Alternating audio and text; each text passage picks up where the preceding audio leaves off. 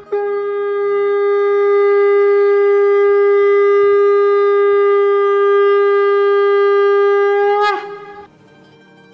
Express के morning सत्संग podcast में आपका स्वागत है।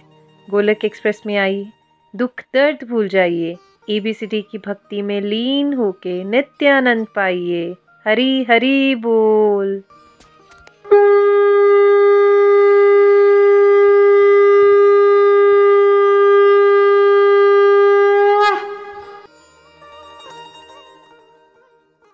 जय श्री कृष्ण चैतन्य प्रभु नित्यानंदा, श्री अद्वैत गदाधार श्री वासरी गौर भक्त वृंदा। हरे कृष्णा हरे कृष्णा, कृष्ण कृष्णा, हरे हरे हरे राम हरे राम राम राम। हरे हरे, ओम नमो भगवते वासुदेवाय, ओम नमो भगवते वासुदेवाय, ओम नमो भगवते वासुदेवाय। श्रीमद भगवद गीता की जय, गौर निताय की जय। श्री श्री राधा श्याम सुंदर की। जय visit the body free as soul Hari Hari बोल, हरि हरि बोल। श्री श्री व्यस्त आत्मा, श्री मस्त हरि नाम जपते हुए। Transform the world by transforming yourself जय श्री कृष्णा। न शस्त्र पर, न शास्त्र पर, न धन पर, न किसी युक्ति पर। मेरा जीवन तो आश्रित है प्रभु। केवल केवल आपकी कृपा शक्ति पर। गोलोक एक्सप्रेस में आइए। दुख दर्द भूल जाइए। एबीसीडी की भक्ति में लीन होके नित्य आनंद पाइए। हरी, हरि बोल एवरीवन जय श्री राम, जय श्री राधे कृष्ण। आज के सत्संग में आप सभी का स्वागत है। जैसा आप जानते हैं कि कल हमने विराट रूप के दर्शन किए और जाना कि भगवान श्री कृष्ण परम पुरुषोत्तर भगवान हैं। भगवान ने जब विराट रूप दिखाया तो उसमें सभी देवी देवता सम्मिलित थे। इसलिए वो क्वेश्चन ही खत्म हो जाता है कि किसकी पूजा करें, कैसे करें।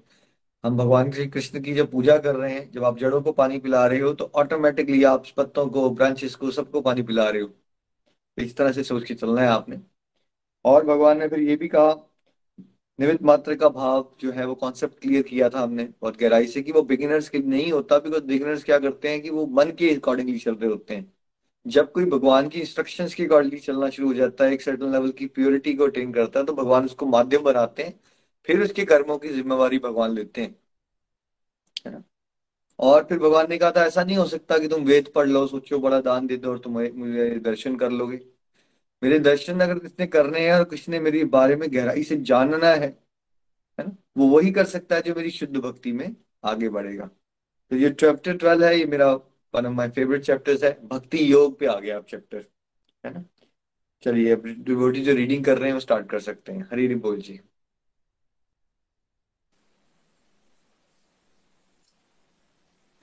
हरी हरि बोल। ओम नमो भगवते वासुदेवाय।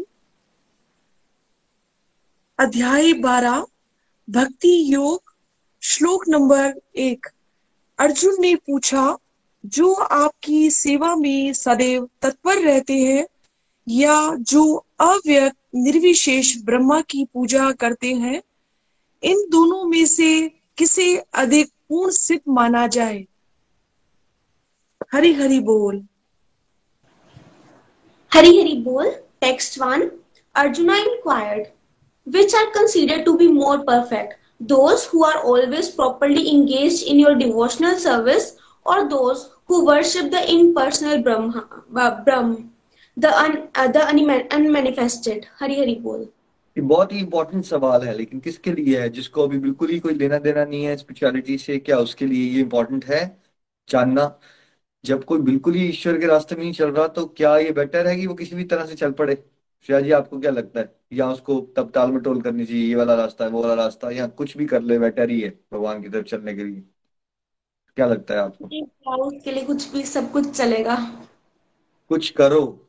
कुछ ना करने से बहुत अच्छी बात है कि कुछ पढ़ लो। लेकिन अब कौन सी बड़ी वोटिस की बात हो रही है यहाँ पे? अब ये चैप्टर टेन ऑनवर्ड्स अर्जुन कौन सी अवस्था को रिप्रेजेंट कर रहा है? वो हाई स्कूल टाइप का डिवोटी हो गया है वो वो एलकेजी वाला डिवोटी नहीं रहा है। मतलब ये बड़े जो मेच्योर हो जाते हैं डिवोशन में एक सर्टन लेवल की मतलब करोड़ों में से जो चंद लोग हो जाते हैं कलयुग के स्टैंडर्ड्स के हिसाब से चलोगे तो आप बहुत रेयर लोग हैं आप। अब आगे भी तो आपको गहराई से सूक्ष्म तत्व को जानना है ना कि क्या है डिफरेंसेस क्योंकि अदरवाइज़ तो एक लेमैन को लगता है सब कुछ ही भक्ति है, ये भी भक्ति है, वो भी भक्ति है, ये भी भक्ति है। उसको नहीं पता होता कि डिफरेंस होते हैं तो अब अर्जुन एक क्वेश्चन पूछ रहा है भगवान से कि, भगवान जो आपको आप किससे बात कर रहे हैं? आप कृष्ण से, भगवान से बात कर रहे हैं ना? जो आपकी पूरे दिल से सेवा करते हैं, आपके भक्ति योग में चलते हैं बेस्ट रास्ता कौन सा है आपको? पूर्ण, सिद्ध मोस्ट परफेक्ट कौन है? गलत और सही का क्वेश्चन नहीं पूछा। और दूसरा ऑप्शन क्या दे रहे हैं अर्जुन?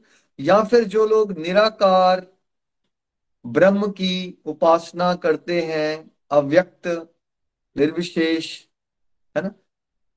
अब अर्जुन जानना चाहता है, और हम सब भी जानना चाहते हैं यहाँ पे क्लैरिटी से हमें पता होना चाहिए कि कौन सा रास्ता जो है वो फ़र्स्ट बेस्ट है, कौन सा रास्ता सेकंड बेस्ट है।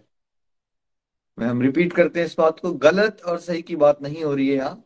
या अर्जुन जानना चाहता है, जैसे क्लास में एक बच्चा फ़र्स्ट आता है, एक सेकंड आता है तो ऐसा नहीं कि दोनों बेकार स्टूडेंट होते हैं, दोनों ही अच्छे स्टूडेंट होते हैं बट फिर भी एक फ़र्स्ट होता है और एक सेकंड होता है। तो भगवान की तरह वैसे आप किसी भी तरह से चल लो, ना चलने से तो बहुत अच्छी बात है जब आप चल रहे हो अब ईश्वर की तरफ़ तो it is always important to know कि भगवान के हिसाब से बेस्ट डेस्टिनेशन प्लस बेस्ट रास्ता कौन सा है? और भगवान ने रास्ते क्यों बनाए हैं इतने सारे, वो हमने आपको क्लियर किया है कि सबकी स्टेज ऑफ़ कॉन्शियसनेस अलग होती है और सबके स्वभाव भी अलग होते हैं तो सब लोग एक तरह से भगवान की तरफ़ अट्रैक्ट नहीं होते। तो उस तरह से भगवान ने बहुत सारे रास्ते बना दिए थे चलो कोई किसी तरह से चलेगा थोड़ा बहुत मेरे रास्ते में राइट बट अब ये वो लोग नहीं है जो थोड़ा बहुत चल रहे हैं, जिनको ये आंसर चाहिए। ये वो लोग हैं जो चल पड़े हुए हैं भगवान के रास्ते में सिंसेरिटी से राइट अब वो जानना चाहते हैं अर्जुन के माध्यम से, अर्जुन का क्वेश्चन आ रहा है उन सबके लिए कि भाई, आपकी डिवोशन करना, देखो जैसे भक्ति का शब्द आता है तो भक्ति के लिए एक भगवान चाहिए और एक आप हो। मतलब सेवक और सेव्य चाहिए। दो इंडिविजुअल्स की रिक्वायरमेंट है यहाँ पे। मतलब अगर आपने फीलिंग्स एक्सचेंज करनी है आपके साथ तो क्या आप दीवार के साथ फीलिंग्स एक्सचेंज कर सकते हैं शेयर जी? नहीं भैया। है ना? कुछ नहीं कर सकते ना? या मैं आपको बोलूँ आकाश के साथ फीलिंग्स एक्सचेंज करो अपनी। तब कर लोगे? आप शायद छोटे हो। शायद कविता जी आपसे बड़े हैं तो ये इनको आती होगी ये स्किल कविता जी अगर मैं आपको कहूँ कि आप पानी के साथ फीलिंग एक्सचेंज कर लो कर सकते हो या कोई ह्यूमन बीइंग चाहिए आप कोई सामने दिखेगा तो फीलिंग चेंज कर सकते हाँ हो। चांसेस जो मुझे हाँ मतलब जो मुझे सामने दिखेगा जो जिसको मैं फील कर सकूँ मैं उन उन्हीं को समझ पाऊँगी। है ना? उनको समझ पाओगे ठीक है? तो ऐसे ही जब भक्ति का शब्द आता है तो क्या समझना चाहिए हमें? किसकी बात हो रही है? साकार रूप से ईश्वर को भजने की बात हो रही है। देखिए, भगवान की तरफ़ चलने के दो रास्ते हैं सबसे प्रोमिनेंट एक आपको कैटेगरी लोगों की मिलेगी जो भगवान को साकार रूप में भजेंगे, चाहे वो भगवान को भगवान श्री कृष्ण रूप में भजेंगे या भगवान श्री राम के रूप में भजेंगे राइट या भगवान श्री विष्णु के रूप में भजेंगे। बट वो भगवान को एक साकार रूप में भक्ति करते हैं। तो भक्ति शब्द आते ही किस कौन से भगवान के रास्ते की बात होती है। भक्ति शब्द कभी भी निराकार के लिए यूज़ नहीं किया जा सकता जैसे लेमैन यूज़ कर लेते हैं। भक्ति का मतलब होता है, जहाँ एक भक्त है, जहाँ एक भगवान है, ठीक है, दो इंडिविजुअल आइडेंटिटीज हैं और फिर भक्त जो है वो अपने प्रेम से भगवान के साथ अपनी सेवाएँ प्रस्तुत कर रहा है। जैसे हनुमान जी हैं और भगवान श्री राम है। तो अगर आप कभी भगवान के अयोध्या धाम में, यानी कि जो वैकुंठ प्लैनेट्स में ऊपर जाके अयोध्या धाम है भगवान का, वहाँ भी चले जाओगे तो ऐसा नहीं होगा कि हनुमान जी जो है भगवान श्री राम के शरीर में लीन हो गए हैं। ऐसा नहीं होगा। वहाँ भी क्या दिखेगा आपको? भगवान श्री राम बैठे हुए हैं राज सिंहासन पे तो और हनुमान जी कैसे बैठे हुए हैं? उनकी सेवा ही कर रहे हैं वहाँ पे भी वो। राइट तो ये भक्ति का रास्ता है। साकार रूप में ही भक्ति होती है। हमेशा याद रखना है आपने। आप किसी के साथ फीलिंग्स एक्सचेंज कब कर सकते हो? जब आप एक इंडिविजुअल हो। और दूसरा एक इंडिविजुअल दिख रहा है आपको ह्यूमन लेवल पे भी ऐसा ही हो सकता है। बिना किसी दूसरे इंडिविजुअल के आप अपने आप से ही फीलिंग्स नहीं एक्सचेंज कर सकते ठीक है? तो एक साकार रूप से ईश्वर की तरफ़ चलना है जिसको हम भक्ति मार्ग करते हैं। अच्छा गोलक एक्सप्रेस में बड़ा डिफ़िकल्ट क्वेश्चन कौन से मार्ग पे चलने की बात की जाती है समझाई जाती है यहाँ पे? श्रेया जी। भैया साकार। वेरी नाइस आप तो बहुत समझदार हो आप ऊपर चल गई ये बात। हम यहाँ पे आपको भक्ति मार्ग की ट्रेनिंग दे रहे हैं, जिसमें आपको भगवान को एक पर्टिकुलर रूप में, जैसे मेरे पर्टिकुलर केस में भगवान श्री कृष्ण के रूप में हम उनको भजने की कोशिश कर रहे हैं मतलब उनके साथ दिल लगाने की कोशिश कर रहे हैं, ठीक है? अब अर्जुन जाना चाहता है एक रास्ता तो ये हुआ, एक और भी रास्ता होता है जो ध्यान मार्ग वालों का रास्ता होता है। वैसे भी आपको लोग बड़े कॉमनली मिलेंगे समाज में।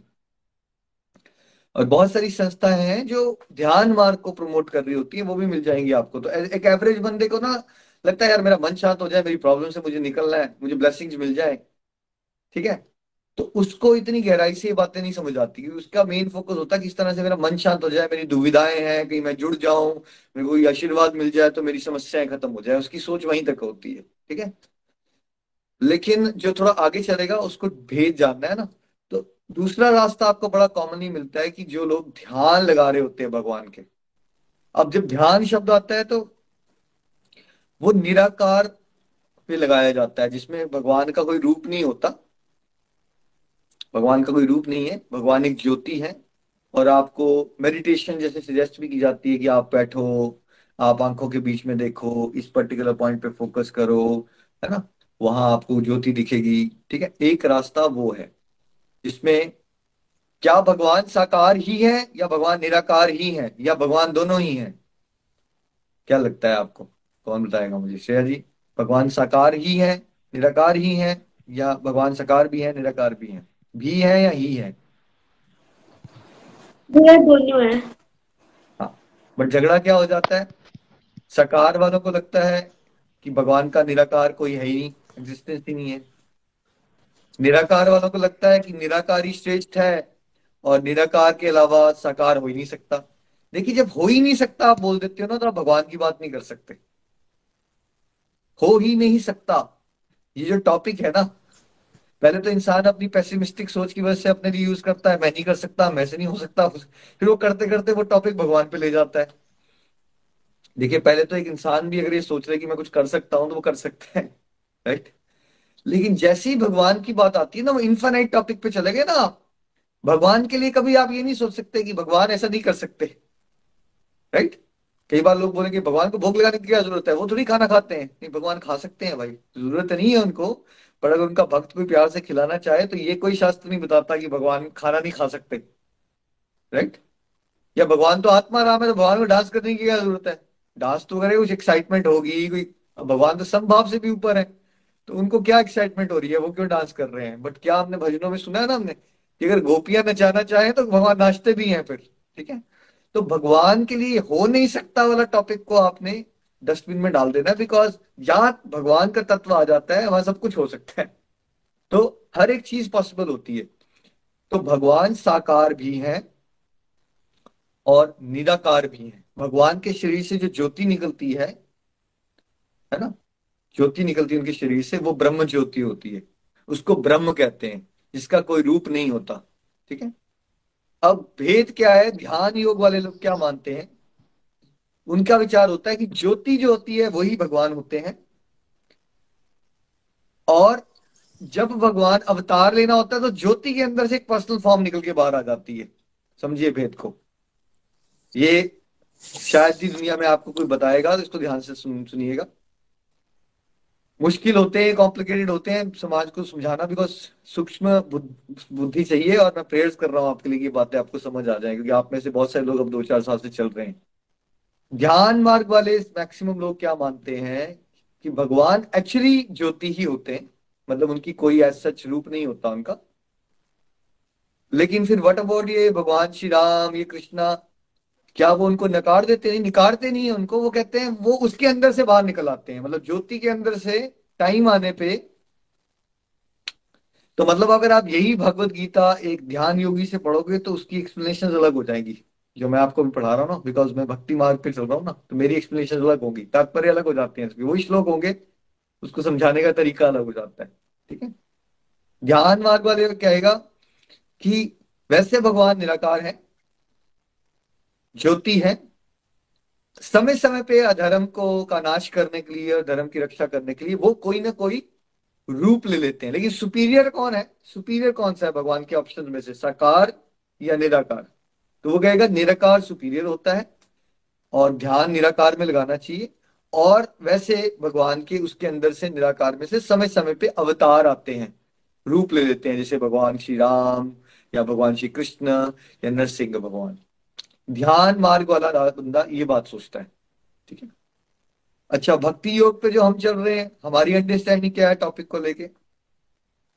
हमारी अंडरस्टैंडिंग ये कि भगवान जो है, वो उनका जो प्राइमरी फॉर्म है, जो उनका ओरिजिनल फॉर्म है, उसमें वो साकार है, उनकी एक पर्सनैलिटी है। इसलिए अगर आप बार बार यहाँ पढ़ोगे तो वर्ड आता है सुप्रीम पर्सनैलिटी पर्सनैलिटी शब्द आते ही निराकार हो सकता है क्या, श्रेया जी? पर्सनैलिटी नहीं भैया, जो निराकार है, उसकी पर्सनैलिटी कैसे होगी। नहीं सकते जैसे हम यहाँ पे भी कहते हैं ना, यार, उसकी पर्सनैलिटी बड़ी handsome personality beautiful personality word use करते हैं ना पर्सनैलिटी तो पर्सनैलिटी वर्ड शब्द होती मतलब वो एक डिवाइन पर्सन है, उनकी एक पर्सनैलिटी है है ना? इसलिए भक्तों को क्या इंटरेस्ट होता है? अच्छा भगवान का मोर पंख है, भगवान ने इस तरह से स्टाइल से खड़े होंगे, भगवान, है ना? भगवान मुरली बजाएँगे, है ना? तो अब भक्ति योगी जो होता है, वो ये समझता है कि भगवान का एक बेकसी ओरिजिनली भगवान एक सुप्रीम पर्सन है डिवाइन पर्सन है, और उनके शरीर से जो ज्योति निकलती है, वो उनका बेसिकली निराकार ब्रह्म वाला अस्तित्व है। ऐसा नहीं कि वो नहीं है है तो वो भी।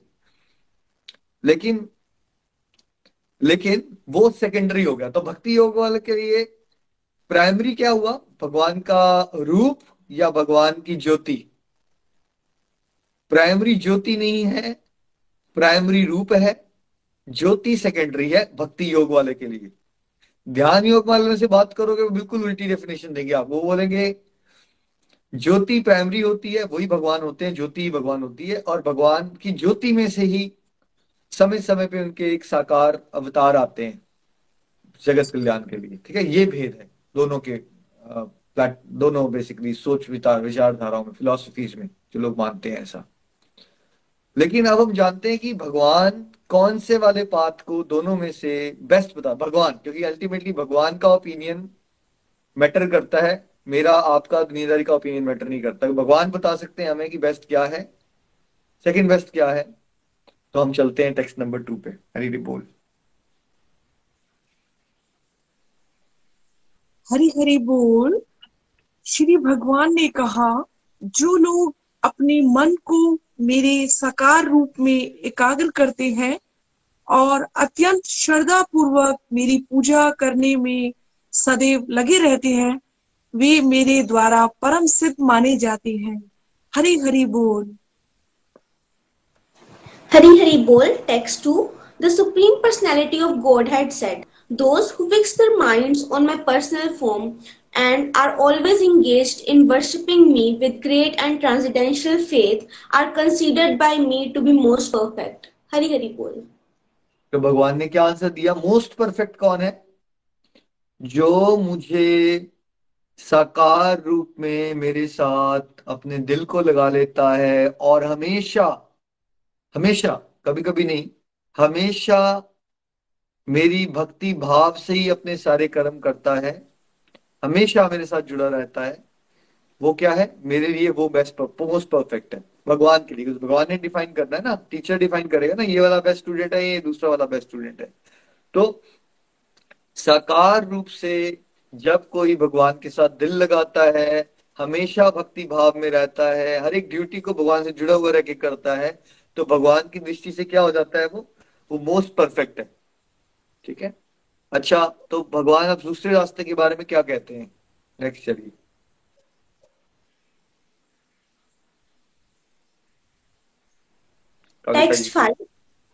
जिन जिन लोगों के मन में परमेश्वर के अव्यक्त निरंकार स्वरूप के प्रति आसक्त है उनके लिए प्रगति कर पाना अत्यंत कष्टप्रद है।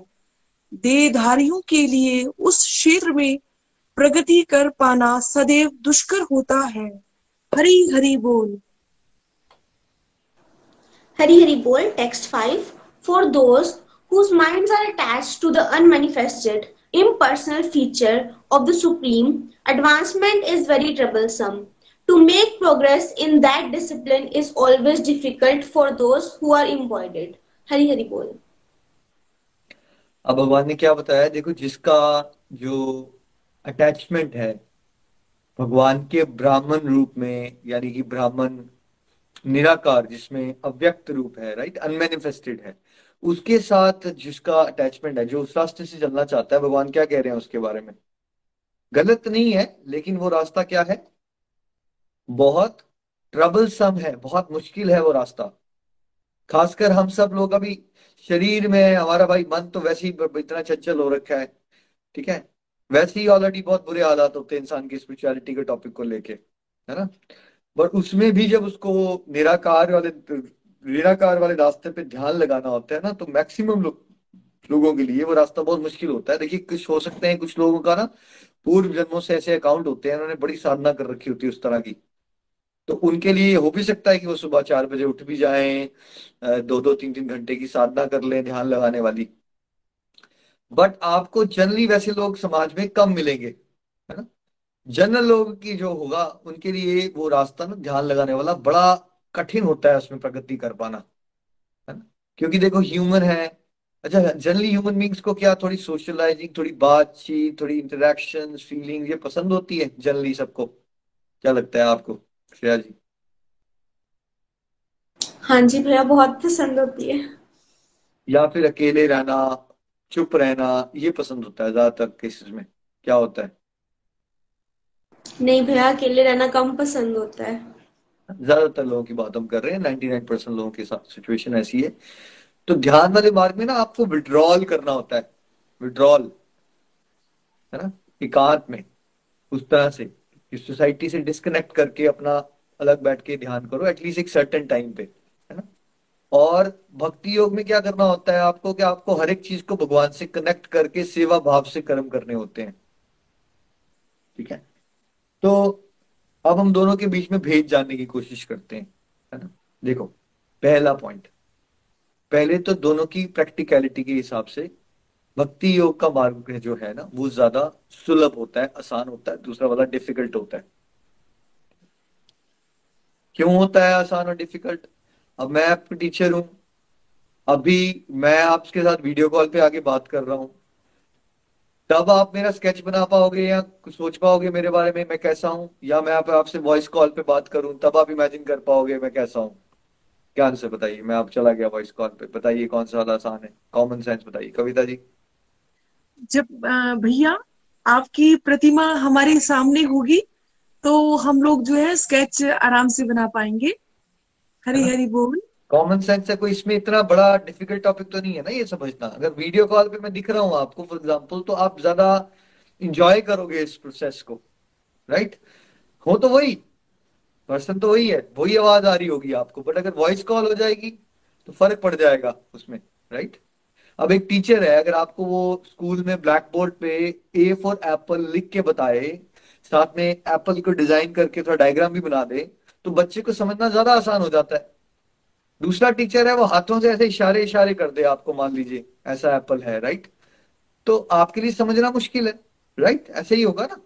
जब कोई चीज़ यूज़ करोगे, आप हर एक चीज़ में देखो ना, आपको कोई चीज़ यूज़ की जाती है दिखाने के लिए बेटा ऐसा जैसे जो लोग प्लेन भी उड़ाना सीखते हैं ना क्या पहले उनको एक पायलट छोटे छोटे प्लेन्स बनाए होते हैं, धरती पे मॉडल्स बनाए होते हैं उसके। वो मॉडल्स के अंदर बिठाया जाता है उनको उनको दिखाया जाता है। देखो यहाँ पे ये वाला बटन होगा। सीधे नहीं इनको असली वाले प्लेन में उड़ाने लेके चले जाते। ठीक है? तो वैसे ही भक्ति मार्ग में क्या होता है? जैसे मूर्ति पूजा होती है। अब मूर्ति पूजा क्यों की जाती है? बहुत सारे लोगों को ये नहीं समझ आता। जब भगवान सब जगह है तो मूर्ति पूजा क्यों करनी है भाई? देखिए, भगवान तो सब जगह है ना बट आपको फीलिंग्स नहीं उनसे साथ एक्सचेंज करना आती ना। अब हमने भगवत धाम भी जाना है भगवान है। बट हमें उनके साथ एक रिश्ता कैसे बनाएँगे हम? देखिए, बच्चों को कई बार उनको डॉल मिलती है ना, उनकी डॉल से भी अटैचमेंट हो जाती है। अगर आप कभी बचपन में देखोगे, एक डॉल होती है एक लड़की के पास, है ना? वो उसके साथ एक अटैचमेंट बन जाती है। वो मेरी डॉल है, वो मेरी बातें भी करना शुरू कर देती है, उसका नाम रख देती है डॉल का नाम क्या है? मान लो उसने डॉल का नाम रख दिया, कुछ भी, बारबी या यू नो कुछ भी रख दिया, अनान्या रख दिया या, है ना?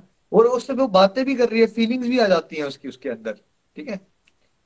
तो जब हम फॉर एग्ज़ाम्पल कोई प्रतिमा के रूप में भगवान को भजने की कोशिश करते हैं तो वो रास्ता सरल हो जाता है।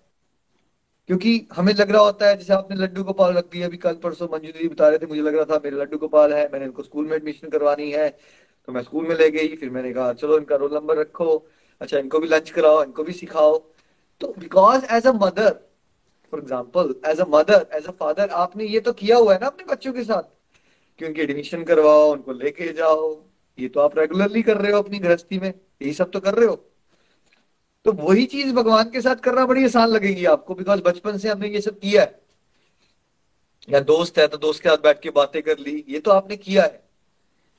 बट हमने ये कहा किया है कि हम चुप रहे और साइड पे आके बंद कर लें और किसी से बात ना करें? ये नहीं किया है हमने।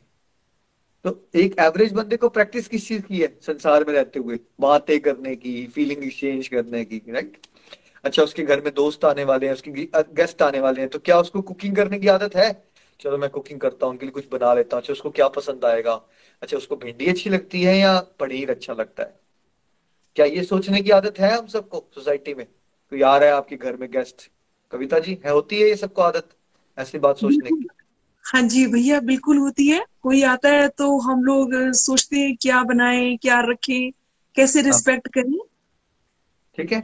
ये आदतें हैं। अब अगर इसको आपने भगवान के साथ जोड़ लिया तो ये भक्ति बन जाएगी।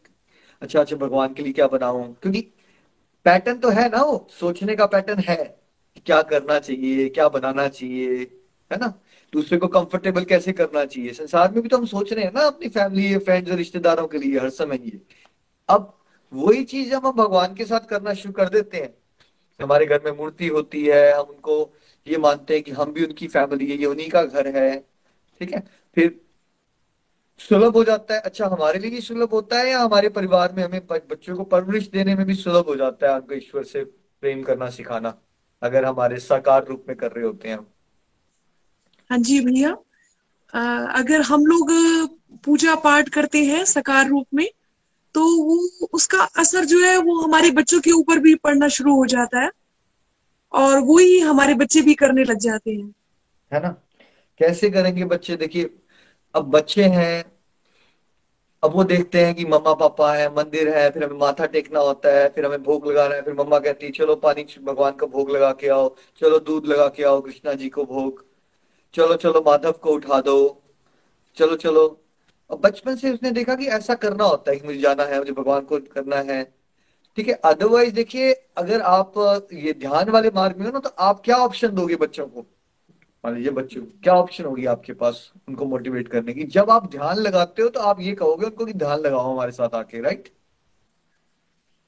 क्योंकि आप मूर्ति पूजा तो करते नहीं हो, भगवान साकार तो है नहीं आपके लिए।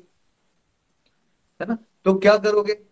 कितना, एक देखिए सात आठ साल के बच्चे के लिए अगर उसको बोला जाए कि पेरेंट्स के साथ बैठ के ध्यान लगाए वर्सेस पेरेंट्स उनको एक्टिविटीज़ में एंगेज कर रहे हैं कि चलो, ये भगवान के लिए पूरी पूरी बनाइए चलो भगवान जी को माथा टेको और पूरी पूरी का भोग लगा के आओ। कौन सी वाली चीज़ बच्चों के लिए आसान हो जाएगी अब? बड़ों की तो बात हमने कर ली। बच्चों के लिए क्या लगता है आपको? बच्चों के लिए भक्ति मार्ग, साकार रूप जो हम, जो एक्टिविटी करते हैं तो वो जल्दी कैच करेंगे। वो जल्दी कैच करें। इसलिए हम देख भी रहे हैं ना, कितने सारे गोलोकीज हैं, हमें हम जाते हैं कई बार सेलिब्रेशन सत्संग में, जब किसी की भागवत गीता स्टडी कंप्लीट करके कितनी बार मदर्स डिवोटीज ने हमें बताया या फादर्स ने कि हम जब से डिवोशन कर रहे हैं ऑटोमेटिकली हमारे बच्चों ने भी माला भी करना शुरू कर दी, भोग लगाना भी शुरू कर दिया। एक्चुअली है। सुलभ है, बहुत मार्ग। आसान है है ना? तो इसके, वो बताया मैंने आपको। अच्छा और क्यों आसान है? क्योंकि फीलिंग्स को अटैच करना साकार रूप में बहुत आसान होता है, निराकार में बहुत मुश्किल होता है। हम एक एग्ज़ाम्पल से आपको समझाने की कोशिश करेंगे और देखिए, एक प्रेग्नेंट लेडी है, उसका बेबी अभी उसके अंदर है। दूसरी मदर की डिलीवरी हो गई है, उसका बेबी उसके बाहर है। कौन से वाले केस में, दोनों ही केस में मदर का बच्चा है बट एक बच्चा माँ की कोक के अंदर है एक बच्चा जो है वो डिलीवरी हो गई है उसकी वर्ल्ड में अब उसको वो बाहर देख पा रही है उसके साथ खेल पा रही है। कौन से वाले केस में उसकी अटैचमेंट ज़्यादा हो जाएगी उसके साथ? जो बाहर है और जो उसकी गोदी में है।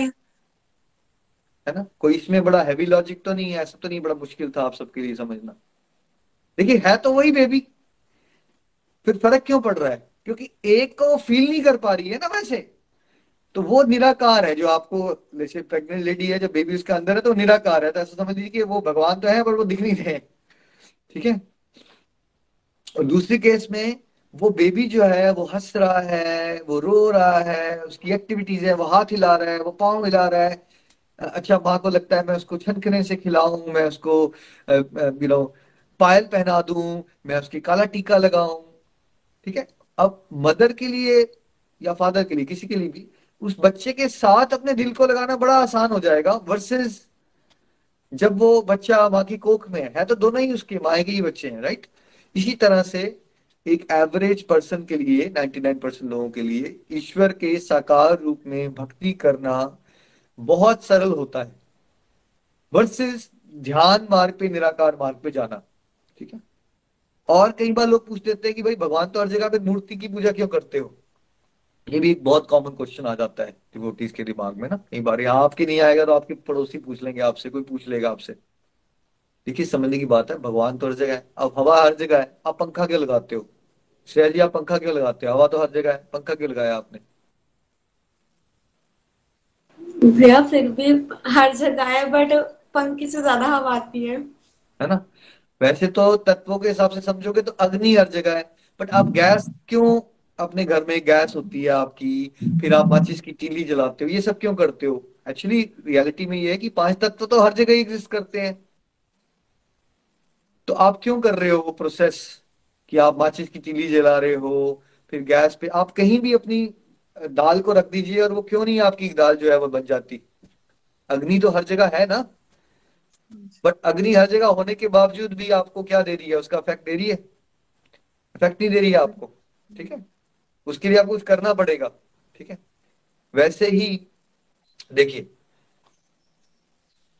एक इंडिविजुअल के लिए इमेजिन कर पाना बिकॉज़ भगवान डिवाइन है, हम क्या है? हम मटेरियल सेंसेस हैं हमारी अभी ना, हम फंसे हुए हैं शरीर में। वो कैसे इमेजिन करेगा कि भगवान कैसे हैं? वो कैसे भगवान के साथ बातें करे?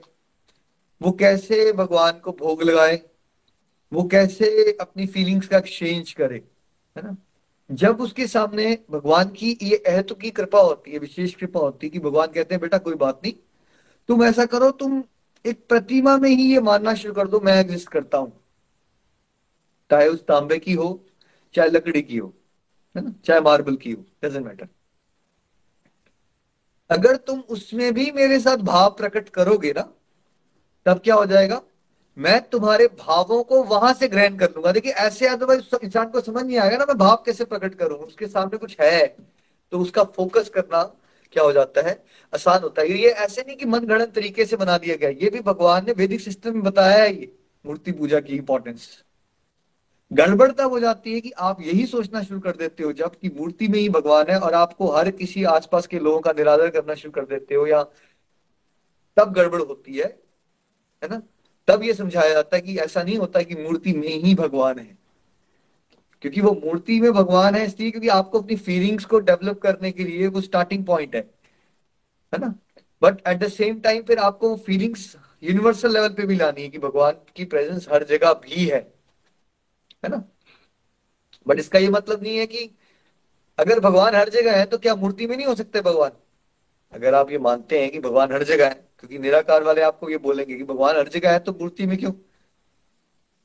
देखिए इसमें एक बार कथा आती है कि कोई महान संत होते हैं वो भक्ति योगी होते हैं और वो किसी राजा के पास जाते हैं और वो निराकार वाले होते हैं। तो राजा उनका बड़ा मज़ाक उड़ाते हैं और वो कहते हैं कि भाई भगवान हर जगह आप लोग क्या ये करते हो मूर्खताएँ? ठीक है? कभी सीधे सो जाओ उधर। प्लीज़ कॉल को म्यूट करें प्लीज़ हाँ जी। तो वो क्या करते हैं? स्वामी विवेकानंद थे आई थिंक स्वामी विवेकानंद क्या करते हैं कि उनके ना वहाँ पे पूर्वजों की ना फोटोग्राफ लगी होती है उनकी, बहुत बड़ी।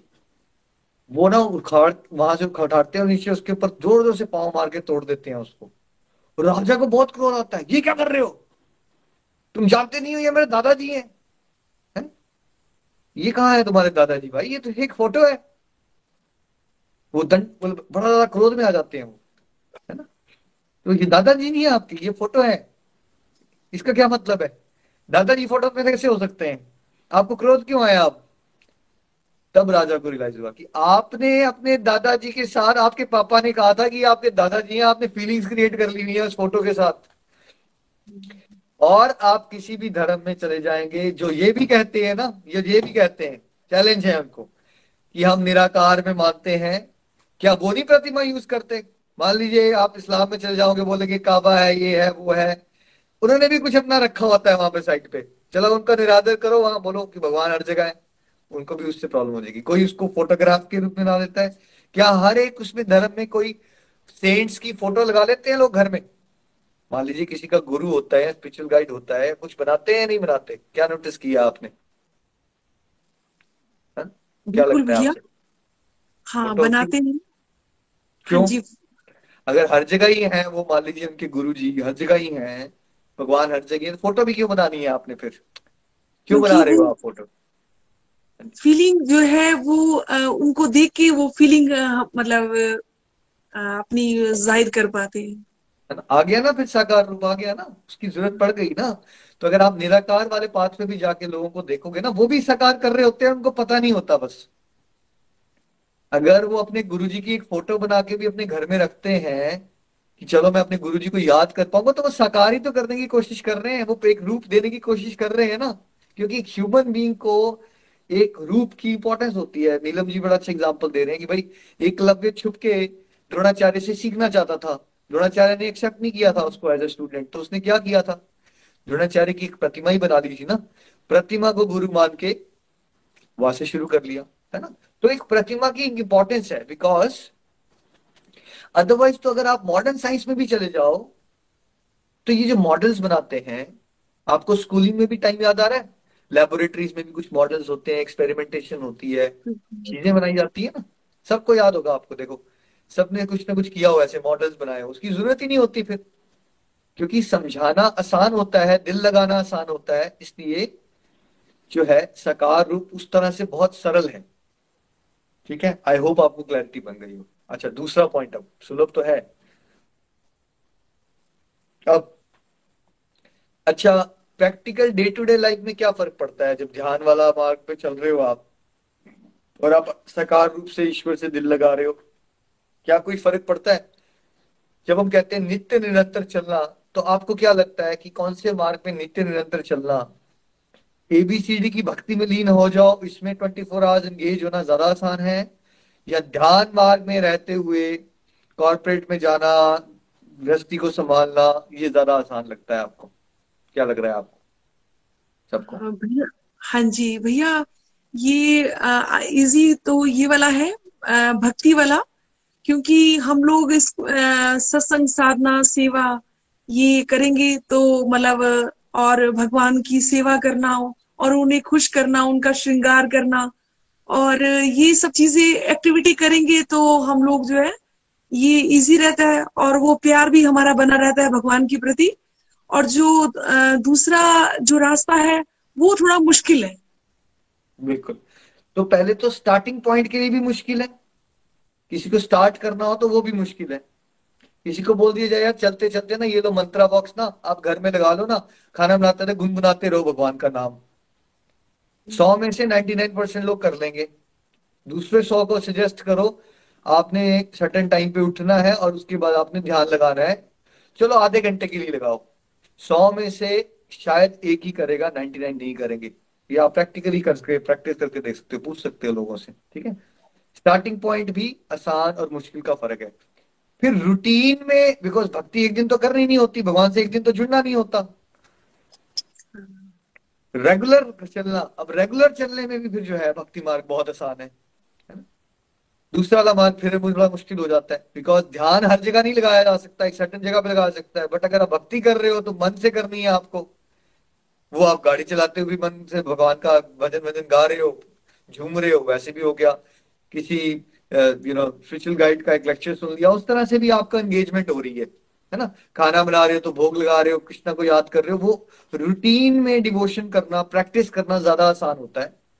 अच्छा उसके अलावा देखो बेसिक्स जो होते हैं ना फॉर एग्ज़ाम्पल मन की शांति होना नेगेटिव हैबिट्स दूर हो जाना, ये दोनों पार्ट से आपको मिल जाएगा। मन दोनों में शांत हो जाएगा, आपकी इम्प्योरिटीज घटेगी। बिकॉज़ दोनों ही है चल तो आप भगवान की तरफ़ ही रहे हो ना। तो दोनों ही ईश्वर की तरफ़ कुछ चलेगा। बट चलने का स्टार्टिंग पॉइंट और उसको रूटीन में लाना। रेगुलरिटी से, वो भक्ति योग में बड़ा सरल होता है। अच्छा फिर आगे चलोगे जब, ये जो बेसिक्स है ना कि नेगेटिविटीज कम हो जाना, मन शांत हो जाना, ये तो दोनों में सेम है। आगे में क्या अंतर पड़ता है फिर, सूक्ष्म लेवल पे? आगे में अंतर ये पड़ता है कि आनंद का बहुत अंतर है दोनों में। एक ब्रह्मानंद का रास्ता है, एक प्रेमानंद का रास्ता है। अच्छा पहले तो हमने सुना था कोई आनंद ही होता है बट परमानेंट हैप्पीनेस के अंदर भी कैटेगरीज होती है। सेम नहीं होती वो।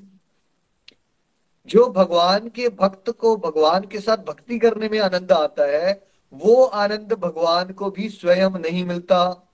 मतलब जो भगवान आनंद ले रहे हैं पर्सनली उससे ज़्यादा आनंद उनके भक्तों को मिलता है उनकी भक्ति करने में। तभी तो चैतन्य महाप्रभु ने एक रीजन उनका अवतार लेने का क्या था? वो ये जानना चाहते थे, राधा रानी मेरी भक्ति करके इतना एंजॉय क्या करती है इसमें? डांस कर रही है, रो रही है, झूम रही है, क्यों अच्छा लग रहा है इनको? तो जो प्रेमानंद होता है, उसमें आपके भाव बहुत ज़बरदस्त उमड़ते हैं, अलग तरह के भाव होते हैं उसमें। ये जो थोड़ा आप डिवोशन में आप चल पड़े हो ना, जिन्होंने वो आ गया फीलिंग आना शुरू की, आपको थोड़ा शुदार आ रहे हैं, आप भगवान को मिस कर रहे हो, तड़पन आ रही है। अलग तरह के भाव प्रकट होते हैं। तो जो इंटेंसिटी ऑफ़ भाव है इंटेंसिटी ऑफ़ भाव, है, उसमें आप शांत हो जाओगे, आपको अच्छा लगेगा, आप दुखों से दूर हो जाओगे बट एक जो भगवान के साथ इंटीमेट रिलेशनशिप्स के बड़े डीप भाव होते हैं, वो कहाँ मिलेगा आपको? वो आपको भक्ति योग मिलेगा। मतलब आपको भगवान को याद करके डांस करने का दिल कर रहा है, रोने का दिल कर रहा है राइट झूमने का दिल कर रहा है। ये सब भाव नहीं आते हैं ध्यान मार्ग पे, हमेशा रखे बिकॉज़ वो आएँगे नहीं ना। क्यों? कि जो साधक है वो भगवान को साकार नहीं मानता ना। तो वो वाले भाव नहीं जागृत होंगे तो वो ब्रह्मानंद होता है। ठीक है? ये प्रेमानंद होता है। चलिए अब आगे चलते हैं। अच्छा शरीर छोड़ने के बाद क्या अंतर पड़ेगा? अब ये बहुत बड़ा अंतर आ जाएगा यहाँ से, जो 99.9 परसेंट लोगों को समझ नहीं आता बिकॉज़ हम लोग अपने संसारिक जीवन में इतने खोए हम यार, कहाँ हम शरीर छोड़ने के बाद की बात सोचे अभी आज की ज़िंदगी समझ नहीं रही, ठीक है? इसलिए बिगिनर को तो नहीं समझ आता बट आप लोग अब चल रहे हो ना तो it is important to realise कि दोनों का जो परम गंतव्य है, उसमें बहुत बड़ा भेद है, ठीक है? अगर कोई साधक भगवान को निराकार रूप में ध्यान लगाता है उसका परम गंतव्य ब्रह्म ज्योति होता है। वो ब्रह्म में लीन हो जाता है। उसकी अपनी इंडिविजुअल आइडेंटिटी क्या होती है? खत्म हो जाती है। उसको जन्म, मृत्यु, बुढ़ापा, बीमारी में नहीं आना, ये तो कॉमन है। मोक्ष मिल गया, निर्वाण मिल गया। लेकिन उसकी, अब मोक्ष के बाद उसकी एज सच कोई इंडिविजुअल आइडेंटिटी नहीं है। आपने सुना है ना लोग कहते हैं कि हम, इसमें क्या है? ज्योति में लीन हो जाना है। ठीक है? ज्योति में लीन हो जाओगे आप बट एज सच आप कोई एक्टिविटी में एंगेज नहीं रहोगे उसके बाद। जैसे अभी मैं निखिल हूँ आप कविता जी हो श्रेया जी हम सब अलग हैं। मैं आपसे कुछ क्वेश्चन पूछ रहा हूँ मुझसे बात कर रहे हो। हम इंटरेक्शन कर पा रहे हैं? नहीं इंटरेक्शन हम क्यों कर पा? हम सब एक ही हैं तब कर पा रहे हैं? या हम सब अलग अलग इंडिविजुअल्स हैं हम तब कर पा रहे हैं? क्या लगता हम है सब एक हम सब एक हैं इसलिए। है ना? हम सब अलग अलग इंडिविजुअल्स है ना? अगर कोई इंडिविजुअल होगा भाई, तभी तो कॉन्वर्सेशन होगी ना। मैं आपसे पूछूँगा, कविता जी, आपका क्या विचार है? फिर आप अपना विचार बताओगे राइट तो जब हम ब्रह्म में लीन हो जाते हैं, आत्मा तत्व ब्रह्म में लीन हो जाता है तो क्या होता है? उसकी इंडिविजुअल आइडेंटिटी नहीं रहती। उस केस में क्या होता है? मोक्ष के बाद वो भगवान की लीलाओं में प्रवेश नहीं कर सकता। क्यों नहीं कर सकता? क्योंकि उसने ये डिज़ायर ही नहीं की। और भगवान ने क्या प्रॉमिस किया है आपको हम सबको? जिस भाव से तुम मुझे भजोगे फिर तुम्हें क्या मिलू दूँगा मैं। मैं रिज़ल्ट उसी के हिसाब से दूँगा ना। हाँ जी। अगर भगवान को आपने देखा ही निराकार था तो भगवान कहते ठीक है बेटा अगर तेरे को लगता है मैं निराकार हूँ तो फिर निराकार हूँगा तेरे लिए। अगर भगवान को आप निराकार ही मानना चाहते हो कि ज्योति है भगवान तो फिर ज्योति ही है भगवान। ठीक है? क्योंकि जो आप भगवान को मानना चाहते हो, आपके लिए भगवान वही है, उसी रूप में मिलेंगे आपको। ये क्लियर है? तो आपने ये माना था कि ज्योति है, इसलिए आपकी इंडिविजुअल आइडेंटिटी खत्म हो जाती है। एक बार मुझे एक चंबा में अंकल जी मिले और उन्होंने कहा ये बात, यार, बट मुक्ति लेके करेंगे क्या? यहाँ कुछ कर तो रहे हैं कोई हँसी है, कभी खुशी है, कभी गम है। इससे तो वहाँ जाने से तो अच्छा यही है। क्यों? वो कौन सी वाली मुक्ति की बात कर रहे थे? कौन सी वाली मुक्ति की बात कर रहे थे वो निराकार ब्रह्म में लीन होने की बात कर रहे थे और वो मैक्सिमम लोगों को अट्रैक्ट नहीं कर पाता है वो विचार कि हम खत्म हो चुके हैं और हम ब्रह्म की ज्योति में लीन हो चुके हैं। ठीक है? ये अट्रैक्ट नहीं कर पाता। इसलिए लोग, बहुत सारे लोग ईश्वर की तरफ़ अट्रैक्ट नहीं होते। क्योंकि लगता है, मुक्ति पाके क्या करूँगा? यहाँ आऊँगा, कुछ खेलूँगा, हंसूँगा, बातें करूँगा। ठीक है? अच्छा भक्ति मार्ग वालों का परम गंतव्य में क्या फ़र्क है? भक्ति मार्ग का परम गंतव्य में भी आपको मुक्ति मिलेगी। ठीक है? मुक्ति में क्या अंतर है? लेकिन देखिए ब्रह्म ज्योति के ऊपर भगवान का वैकुंठ आता है, जो भगवान के पर्सनल प्लैनेट्स हैं। ठीक है? जहाँ भगवान के नारायण रूप, विष्णु रूप, अनिरुद्ध रूप, प्रद्युम्न रूप, कितने सारे रूपों में भगवान वहाँ विराजमान है। ठीक है? और फिर वैकुंठ प्लैनेट्स के ऊपर भगवान का अयोध्या धाम भी है जब भगवान श्री राम, लक्ष्मण सीता मैया के साथ है। फिर भगवान का द्वारका का प्लैनेट भी है, जहाँ पे भगवान जो है द्वारकाधीश के रूप में मौजूद हैं एग्जिस्टेंस है उनकी, ठीक है? और फिर द्वारका के ऊपर, ऐसे ऐसे चलते जाओगे तो मथुरा धाम भी है, ठीक है? और उसके ऊपर सबसे ऊपर भगवान का जो स्पिरिचुअल वर्ल्ड में सबसे टॉप मोस्ट प्लेनेट कहा है, जब भगवान सबसे ज़्यादा प्राइवेट लाइफ जी रहे हैं अपनी? जैसे अमीर लोगों का एक घर नहीं होता, अमीर लोगों के बहुत सारे घर होते हैं। जैसे मान लो जो बिलेनर होगा क्या उसका एक घर होता है? उसके बहुत सारे घर होते हैं। तो वैसे तो भगवान तो सबसे अमीर है ना तो उनका एक प्लेनेट नहीं होता। देखिए हमारा घर क्या होता है? अगर यहाँ पे श्रेया जी किसी का दस बेडरूम का घर हो जाए तो हम क्या कहते हैं? बड़ा घर या छोटा घर कहते हैं उसको? दस बीस बेडरूम वाला घर। भैया बहुत बड़ा घर। है ना? बहुत बड़ा घर बहुत। तो भगवान के लिए क्या होता है? भगवान का घर एक प्लेनेट होता है। मतलब और वो प्लेनेट ये अर्थ जैसे नहीं होते छोटू से। ठीक है? बहुत बड़े बड़े प्लैनेट्स होते हैं वो भगवान के। है ना? और भगवान की अलग अलग फॉर्म्स एग्जिस्ट करती है वहाँ। फॉर्म्स होती है भगवान के अलग अलग रूप होते हैं वहाँ। ठीक और आपने भक्ति मार्ग पे अपना ध्यान, अब यहाँ ध्यान, जो भक्ति मार्ग का ध्यान कौन सा आता है? ये रूप ध्यान होता है। रूप ध्यान अलग होता है, ध्यान अलग होता है।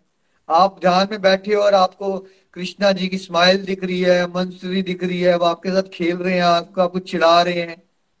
ये रूप ध्यान है, ये भक्ति का मार्ग है। जहाँ आप ज्योति देख रहे हो, वो ध्यान है, निराकार का मार्ग है, ठीक है?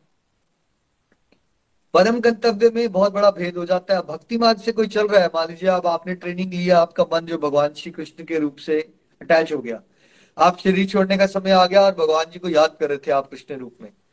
तो अब भगवान आपको कहाँ लेके जाएँगे? अब कहा मिलेगा आपको परम गंतव्य? अब आपको एंट्री मिलेगी सिटीजनशिप मिलेगी भगवान के गोलोक धाम की। और गोलोक धाम में क्या होगा? गोलोक धाम में आपको भगवान भगवान के सखे, सखा, गोपाल, गोपीज, गाय सारी आसपास, बहुत सारी सुंदर सुंदर नदियाँ नेचर वहाँ हो आप जैसे यहाँ एक बहुत एक्सपेंसिव रिजॉर्ट में चले जाते हो आप समझने के लिए तो आपको क्यों अच्छा लगता है जब आप दिल्ली की भीड़ भड़ाके से निकल के एक रिजॉर्ट की लाइफ में जाते हो? अच्छा क्यों लगता है? चिड़िया चहा चाह रही है, शांति है कोई वाटरफॉल बना दिया होगा उन्होंने, कोई वाटर फीचर बना दिया होता है ना? अच्छे अच्छे रिजॉर्ट्स में जाते हो आप। भीड़ भाड़ से दूर होता है ना? कितना अच्छा लगता है आपको वहाँ जाके। तो ऐसा समझ लीजिए कि दुनिया का सबसे उत्तम से उत्तम जो रिजॉर्ट यहाँ मिलता है आपको, उसको अरबों इंटू करोड़ों इंटू अरबों इंटू करोड़ों ऐसे मल्टीप्लाई करते चलो। वो उतना सुंदर जगह है राइट और वहाँ आप भगवान के सानिध्य को प्राप्त कर लेते हो। कंपनी को प्राप्त कर लेते हो। जैसे मैं और आप अभी बैठे हैं, हम बातचीत कर रहे हैं, मैं कुछ बता रहा हूँ, फिर मैं बोल रहा हूँ, कविता जी, आपको समझ आ रहा है? नहीं आ रहा तो आप बोल रहे हैं हाँ जी, समझ आ रहा है। कोई एग्ज़ाम्पल भी दे रहे हो आप अपने राइट ऐसे ही आप भगवान के साथ बैठ सकते हो, बातें कर सकते हो, खेल सकते हो। आपने श्री कृष्ण लीला में जो जो देखा है होते हुए, क्या देखा आपने? भगवान ने मटकी फोड़ दी, है ना? गोपियाँ नाराज़ हो गई, फिर यशोदा मिया उनको डांट भी लगा रही है। फिर वो अपने सखाओं के साथ मैंगोज खाने जा रहे हैं। चलो चलो चलो हम गा, गायन के साथ गाय को घुमाने लेके जाएँगे। तो भगवान श्री कृष्ण गोलोक धाम में कैसे होते हैं? ग्वाले के रूप में रहते हैं वो। उनका ओरिजिनल फॉर्म में क्या रहते हैं वो? क्या वो बड़े ऐश्वर्य युक्त होते हैं? उस वहाँ पे मतलब उस तरह का ऐश्वर्य होता है क्या उनके पास? बहुत ज्वेलरी डाली हुई है उन्होंने। नहीं भैया। वहाँ गोलोक धाम में क्या होता है भगवान? जैसे आप भी ना अगर अपनी पर्सनल लाइफ में प्राइवेट लाइफ में मान लो अगर आप एक कंपनी के सीईओ तो जब आपको प्रेजेंटेशन देने जाना है तो आपका अटायर अलग होगा। वेरे आप छुट्टी मना रहे हो मान लीजिए चार दिन की अपनी फैमिली के साथ। तो आपका ना वैसे नहीं पहनोगे आप कपड़े। लेडीज़ भी क्या वैसा मेकअप और वैसा वो करते हो आप? जैसे आपको अगर शादी पे जाना हो एक फ़ंक्शन पे कविता जी तो आपका ड्रेसअप होने का तरीका अलग होगा? बिल्कुल बिल्कुल बिल्कुल भैया। अगर हम लोग कहीं जाएँगे तो हमारा ड्रेसअप जो है वो बिल्कुल चेंज होगा और घर पे हम रिलैक्स होकर एक बिना मेकअप के और ऐसे रहेंगे। है ना? नेचुरल स्वभाव है ना आपका क्योंकि बंदा फटाफट बोलता है यार वो डाल तो दिया बट अब थोड़ा सा मैं रिलैक्स होना चाहता हूँ। तो वो फटाफट अपना कोई पुराने से कपड़े उसने रखे होते हैं घर में एक सब बंदों ने उसमें वो कंफर्टेबल फील करता है। ज़्यादा। है ना? तो जो भगवान की प्राइवेट लाइफ है ना, वो वहाँ पे वो ग्वाले के रूप में होते हैं। सिक्सटीन ईयर्स है भगवान की एज रफली जैसे आप सोलह साल की किसी से मिलोगे ना, और वो सोलह साल के ही रहते हैं वहाँ पे। लीलाओं के लिए भगवान है ना तो जब यशोदा मैया के साथ उनको लीला करनी होती है, वो छोटे बच्चे बन जाते हैं। ठीक है? राधा रानी के साथ लीलाएँ होंगी तो वो अलग बन जाएँगे। सो दोस्तों के साथ लीला, अब लीलाएँ होती है वहाँ पे। तो देखिए, जब लीलाएँ आती हैं तो क्या निराकार में लीलाएँ हो सकती हैं? लीलाएँ होती हैं भगवान के pastimes divine pastimes इनको एक्टिविटीज़ कहते हो ना आप?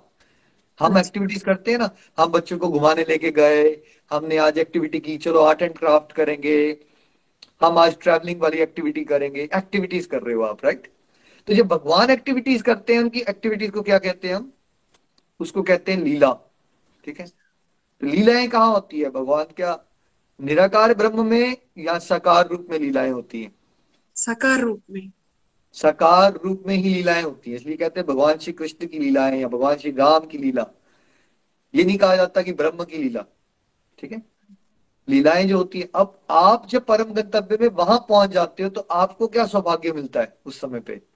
आप उन लीलाओं में प्रवेश कर जाते हो, आप भगवान के सानिध्य को हमेशा के लिए इंजॉय कर सकते हो। भगवान से बातें करना, उनके साथ खेलना डिपेंड करता है आपका भाव कैसा है। अगर आप, ये मैं आपको गोलोक धाम का वर्णन कर रहा हूँ। गोलोक धाम में आपकी सबसे ज़्यादा प्राइवेट लाइफ हो जाती है भगवान के साथ। मतलब भगवान के साथ कोई फॉर्मेलिटी नहीं होती आपकी वहाँ। जैसे आपको कोई फ्रेंड आ जाए जो बचपन का फ्रेंड हो। बेशक आप कंपनी के बहुत बड़े मालिक हो, पर जो आपके साथ आपका फ्रेंड बैठा होगा तो क्या प्राइवेटली आप लोग वो वैसे कंपनी के मालिक की तरह करोगे? श्रेया जी, या बड़ा इनफॉर्मल होगा आपका रिलेशनशिप भैया बहुत इनफॉर्मल होगा। राइट आप बचपन की बातें याद करोगे, हँसी मज़ाक करोगे, चिढ़ाओगे भी एक दूसरे को, कोई नामों से भी पुकार लोगे। वही अगर वो कंपनी का मालिक का एज सच ऑफ़िस में, क्या उसके साथ वैसे कोई बात कर सकता है? कोई नहीं बात कर सकता उसके साथ वैसे। उसका एक स्टेटस तो स्टेटस होता है। डिफरेंस होता है उसमें।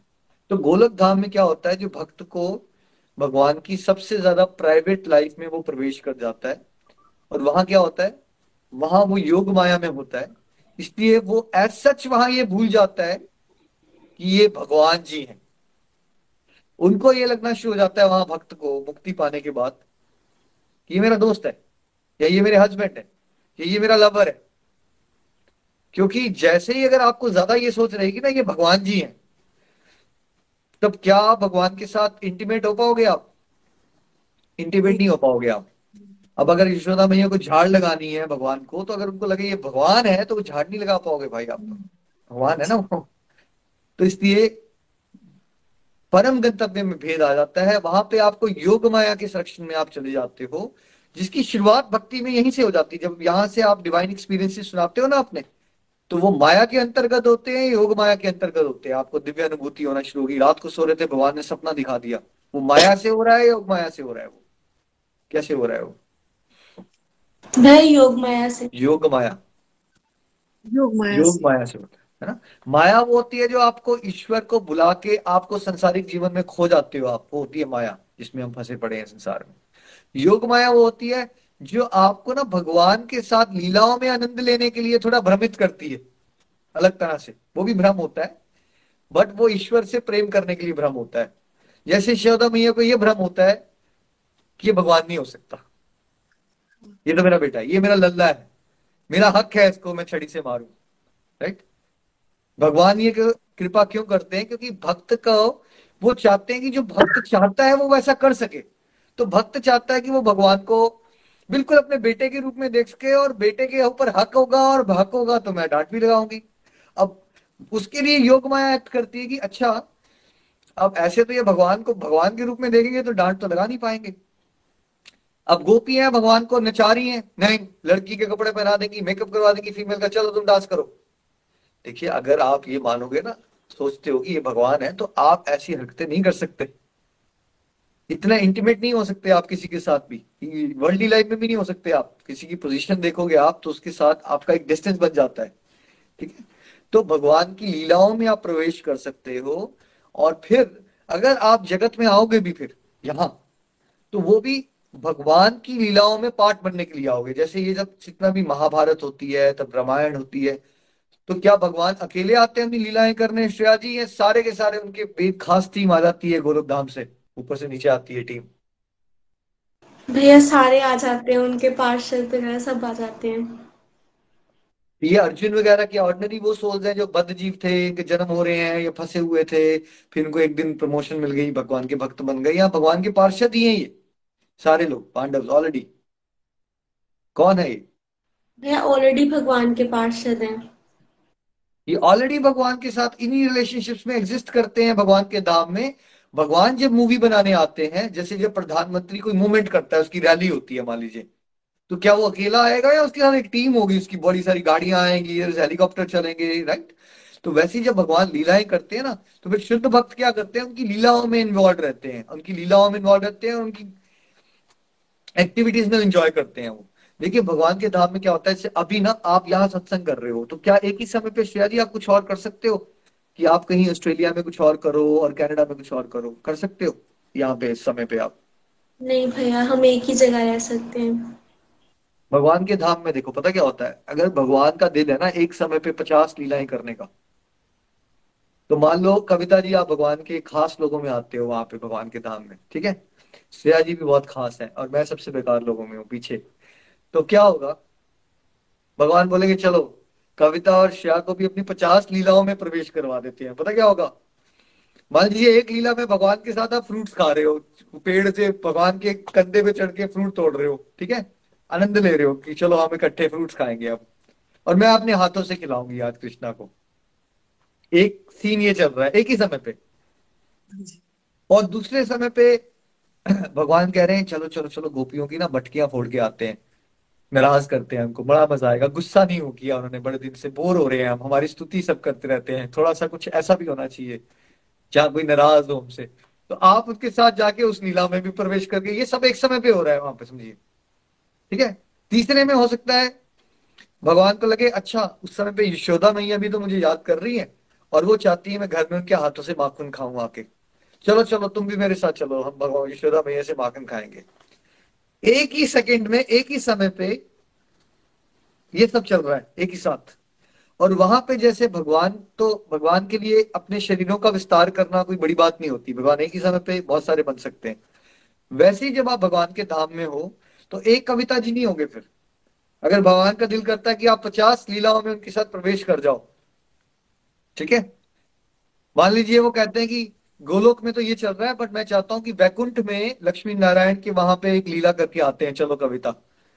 तो आप वहाँ पे भगवान के साथ उस लीला में भी प्रवेश कर जाओगे। एक ही, ये सब एक ही सेकंड के अंदर हो रहा है सब कुछ। मतलब ये इमेजिन कल्पना से बाहर की बातें हमारी बट मुझे लगा कि आपको परम गंतव्य क्लियर करना बहुत ज़रूरी है, नहीं तो आप फोकस लूज कर जाओगे। ठीक है? तो एक ही समय पे आप भगवान की इतनी सारी लीलाओं में प्रवेश कर जाते हो और वो डिवाइन पास टाइम्स को आप इंजॉय करते हो और उसका जो आनंद है, वो भी टाइम बढ़ता जाता है। जैसे अगर देखिए आप वर्ल्ड लाइफ में भी एक्साइटमेंट किनकी लाइफ में होती है ज़्यादा? जो लोग बड़ी एक्टिविटीज़ करते हैं, नए प्रोजेक्ट्स आ रहे हैं, कुछ हो रहा है, या जिनकी लाइफ बड़ी डल है, कुछ हो ही नहीं रहा है रूटीन ही चलती जा रही है। क्या लगता है आपको? जो मतलब जो अलग अलग चीज़ों को अब आपको श्रेया जी आजकल बहुत सारे प्रोजेक्ट्स मिलते रहते हैं डिवोशन की आप ऐसा कर लो वैसा कर लो तो क्या आपके पास कोई बोर होने का समय है? नहीं भैया बिल्कुल नहीं। है ना? तो अब आप चीज़ एक्टिविटीज़ करते रहते हो तो जैसे जैसे आप भगवान के धाम में क्या होगा बिकॉज़ आप एक्टिविटीज़ में इन्वॉल्व रहते हो ना। एक्टिविटीज़ में इन्वॉल्व आपको पता है भगवान के धाम में कोई फ्री नहीं होता बहुत सारे लोग सोचते हैं यार यहाँ तो हमारी जॉब है मतलब घर चलाना है भगवान के धाम में तो मतलब करेंगे क्या? हमारे पास काम क्या होगा? भाई, भगवान के धाम में आप इतनी बिज़ी हो जाओ ना, किसी के पास सांस लेने का समय नहीं है। भगवान की सेवाओं में आप इतने बिज़ी हो जाते हो। देखिए, भक्ति मार्ग में मतलब ये नहीं होता कि आपको फ्री रहना है। भक्ति मार्ग का मतलब होता है आपको ईश्वरीय सेवा में बिज़ी रहना है अपने आप को। जो महात्मा लोग होते हैं आपके हिसाब से वो फ्री होते हैं। भैया, वो सोने का टाइम नहीं होता उनके पास। कभी वो शास्त्रों का वो कर रहे होते हैं कि बस किसी को समझाने के लिए कुछ कर दूँ। कभी वो पढ़ा रहे होते हैं, कभी कुछ कर रहे होते तो भक्ति योग में जब आप आगे जाओगे तो परम गंतव्य जो आपको मिलेगा, वो भगवत धाम की प्राप्ति होती है। और उसमें आप भगवान की भिन्न भिन्न प्रकार की सेवाओं में इन्वॉल्व हो जाते हो। आपको वहाँ ये नहीं सोचना पड़ता, मैं पैसा कैसे कमाऊं? वो सब तो ऐसे ही होता है आपके पास। मतलब आप अगर इच्छा करोगे कि मुझे भगवान को खुश करने के लिए आज जो है एक्स वाई जेड तरह का मैंगो चाहिए फॉर एग्ज़ाम्पल तो उसके लिए आपको बीज नहीं लगाना पड़ेगा, आपको खेती नहीं करनी पड़ेगी, आपको चार साल वेट नहीं करनी है कि पेड़ लगेगा, फिर राम आएगा उसके अंदर। बस आप इच्छा प्रकट करोगे कल्प वृक्ष होते हैं वहाँ। कल्प वृक्ष से वो उस तरह का आम पैदा हो जाएगा जैसा आप आम भगवान को अर्पित करना चाहते हो फॉर एग्ज़ाम्पल तो आपके पास सब कुछ है वहाँ पे जो आप संसार में सोचते हो ना पाने का।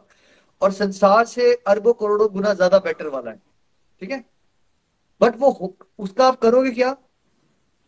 बस भाव में ये अंतर होता है, वो आप अपने भोग और विलास के लिए यूज़ नहीं करना चाहते। आप ये नहीं सोचते हो वहाँ पे, यार क्यों ना मैं, आज मैं बोर हो रहा हूँ, मैं क्यों ना खुद अपने लिए मैंगो खा लू। ऐसा भाव नहीं होता भक्त का वहाँ पे, ठीक है? उसका भाव ये होता है कि कृष्णा को मैंने बड़े देर से कुछ नहीं किया, मैं वो कर लू। उनके साथ मतलब सोच जो है वो भगवान से जुड़ गई होती है हर एक चीज़ में। पहले भगवान, फिर हम। इस तरह से हो जाते हैं वहाँ पे, ठीक है?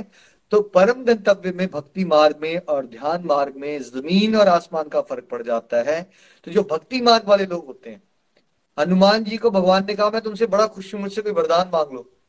तो भगवान ने कहा, हनुमान जी ने कहा, भगवान, मुझे कोई भी ऐसा वरदान न देना जिससे मेरी सेवा छिन जाए। तो वो पता क्या कह रहे हैं? मुझे ध्यान योगी बनने का वरमान मत दे देना कहीं निराकार में, क्योंकि मुझे सेवा करनी अब सेवा करने के लिए क्या चाहिए? एक सेवक है, एक भगवान है तो सेवा होगी ना। तो जो शुद्ध भक्त होते हैं, वो कभी भी निराकार वाले मार्ग पे नहीं जाना चाहते बिकॉज़ उनके लिए वो एक डिवोशनल सुसाइड हो जाता है। सुसाइड का मतलब क्या होता है? कि आपकी पहचान खत्म, आप खत्म हो गए। तो भक्त अपनी पहचान को खत्म नहीं करना चाहता। भक्त अपनी पहचान को भगवान के गुणगान में लगाना चाहता है। वो ये नहीं करना चाहता कि मैं ही खत्म हो जाऊँ। ठीक है? जब हम ये कहते हैं ना कि मैं खत्म होना, या भक्ति योग कहेगा मैंने लीन होना है और ध्यान योग कहेगा वाला कहेगा मैंने लीन होना है। दोनों के लीन होने में भी अंतर है। ध्यान योगी कहता है कि मैं भगवान की ब्रह्म ज्योति में लीन हो जाऊँ। जब भक्ति योगी कहता है मैंने भगवान में लीन होना है तो उसका मतलब है कि उसका जो कॉन्शियसनेस है, उसकी सोच विचार है, वो भगवान की सेवा में और भक्ति में लीन हो जाए। दैट डजेंट मीन कि वो भगवान के शरीर के अंदर लीन होना चाहता है। भेद जानी है दोनों में। शब्द एक ही है। हम आपको कहते हैं एबीसीडी की भक्ति में लीन हो जाओ। तो उसमें ऐसा नहीं कि आप लीन हो रहे हो तो मतलब आपकी एग्जिस्टेंस ही खत्म हो जा रही है। लीन हो जाना मतलब आप फुली ऑब्जॉर्व उन विचारों में भगवान के साथ खोए हुए हो आप। चाहे खाना बनाते हुए, चाहे डांस करते हुए, चाहे बच्चे को बड़ा करते हुए आप लीन हो रहे हो, है ना? तो वर्ड एक ही है, लेकिन ध्यान योग वाले उसको लीन को ज्योति में लीन होना मानेंगे। और भक्ति योग वाले लीन होना मैं क्या मानेंगे? जैसे हनुमान जी लगे हुए हैं। सेवा में लीन है वो, व्यस्त है वो, टाइम नहीं है उनके पास। बिज़ी है वो, लीन होना, ठीक है? अब अगर आपका अटैचमेंट भगवान के श्री राम रूप के साथ होती है, तब आपको भगवान के धाम में, अयोध्या धाम मिलता है आपको। तब आपका भगवान के साथ रिलेशनशिप वो आपके राजा हैं और आप उनके सेवक उस भाव में होता है है ना? वैकुंठ में है तो आप सेवक की तरह हो, आप प्रजा हो एक राजा की, और भगवान है वहाँ पे प्रॉपर भगवान। ऐश्वर्य होता है वहाँ पे, पूरा पूरा ऐश्वर्य होता है। सोना, चांदी, हीरे, मोती, किसी भी चीज़ की कमी नहीं है। इन सारे के सारे प्लैनेट्स में ब्रह्म ज्योति में और प्लैनेट्स में बहुत बड़ा फ़र्क है। बड़ा फ़र्क क्या है? ब्रह्म ज्योति में आपकी इंडिविजुअल आइडेंटिटी एग्जिस्ट नहीं करेगी। ब्रह्मानंद में रहोगे आप। जन्म, मृत्यु, बुढ़ापा, बीमारी नहीं है वहाँ पे भी। दोबारा नहीं आओगे। लेकिन आप एक्टिविटीज़ में इन्वॉल्व नहीं हो। अच्छा अब प्लैनेट्स में क्या होगा? वहाँ आपकी आइडेंटिटी है बट डिपेंड करता है आपका भाव कैसा है, उसके भाव के अकॉर्डिंग आपकी आइडेंटिटी है। फॉर एग्ज़ाम्पल आप वैकुंठ धाम में हो तो आपका रूप कैसा होगा? चतुर्भुजी रूप होगा आपका वहाँ पे। आपकी चार भुजाएँ होगी। क्योंकि वहाँ पे जो भगवान के रूप होते हैं, जो वहाँ पे भगवान के रूप होते हैं वैकुंठ प्लैनेट्स में, आप भगवान जैसे ही हो जाते हो तो बिकॉज़ वैकुंठ प्लैनेट्स में भगवान के रूप कैसे होते हैं? चार भुजाओं वाले रूप होते हैं। आपकी भी चार भुजाएँ होंगी वहाँ पे। ठीक है? आपको सोना, चांदी एक्स वाई जेड दुनिया का कोई भी लग्जरी की कमी नहीं हो सकती वहाँ पे। बस एक ही फ़र्क होता है, वहाँ भगवान और आप एक फॉर्मल होता है रिलेशनशिप आप रेवरेंस के भाव से चलते हो, ऐश्वर्य देखते हो भगवान का। वाओ जैसे एक राजा खड़ा हुआ है और वो दूर बैठा है, आप आप उनकी स्तुतियाँ कर रहे हो, है ना? ठीक है? वो होता है वहाँ का भाव। वहाँ भी जन्म, मृत्यु, बुढ़ापा, बीमारी सब खत्म हो चुका है। राइट और वहाँ पे आपकी एक आइडेंटिटी भी है। वहाँ भी फैमिलीज़ होती हैं, ऐसा नहीं होते फैमिलीज़ नहीं होती। फैमिलीज़ भी होती हैं बट सारी फैमिलीज़ का सेंटर पॉइंट भगवान होते हैं। ठीक है?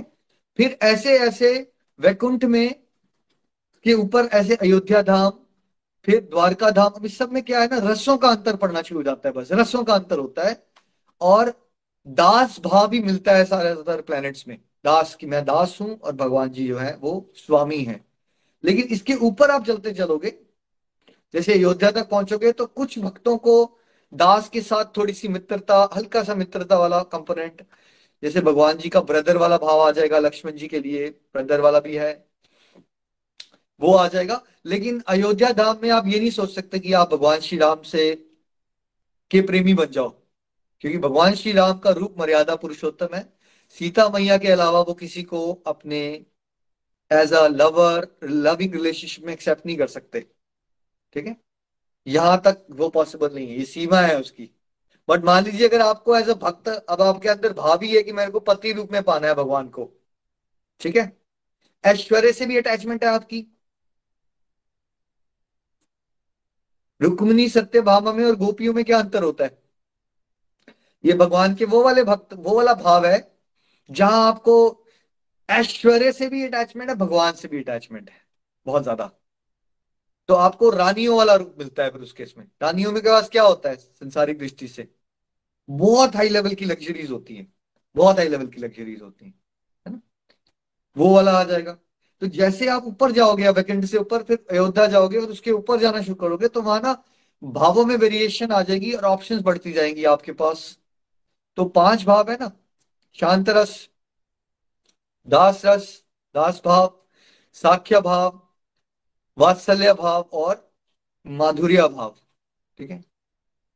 तो ये अब जैसे से ऊपर जाते जाओगे, ये ये वाला भाव बढ़ते जाएँगे ऑप्शन बढ़ती जाएँगी आपके पास। तो फिर द्वारका धाम, फिर मथुरा धाम में भी बढ़ रहा है ये सब, ठीक है? और सबसे ज़्यादा टॉप मोस्ट लेवल पे जो गोलोक धाम है, वहाँ पे ये सारे जो भाव हैं, ये मैक्सिमम पॉसिबल रसों में एग्जिस्ट करते हैं, भक्ति में रस होते हैं।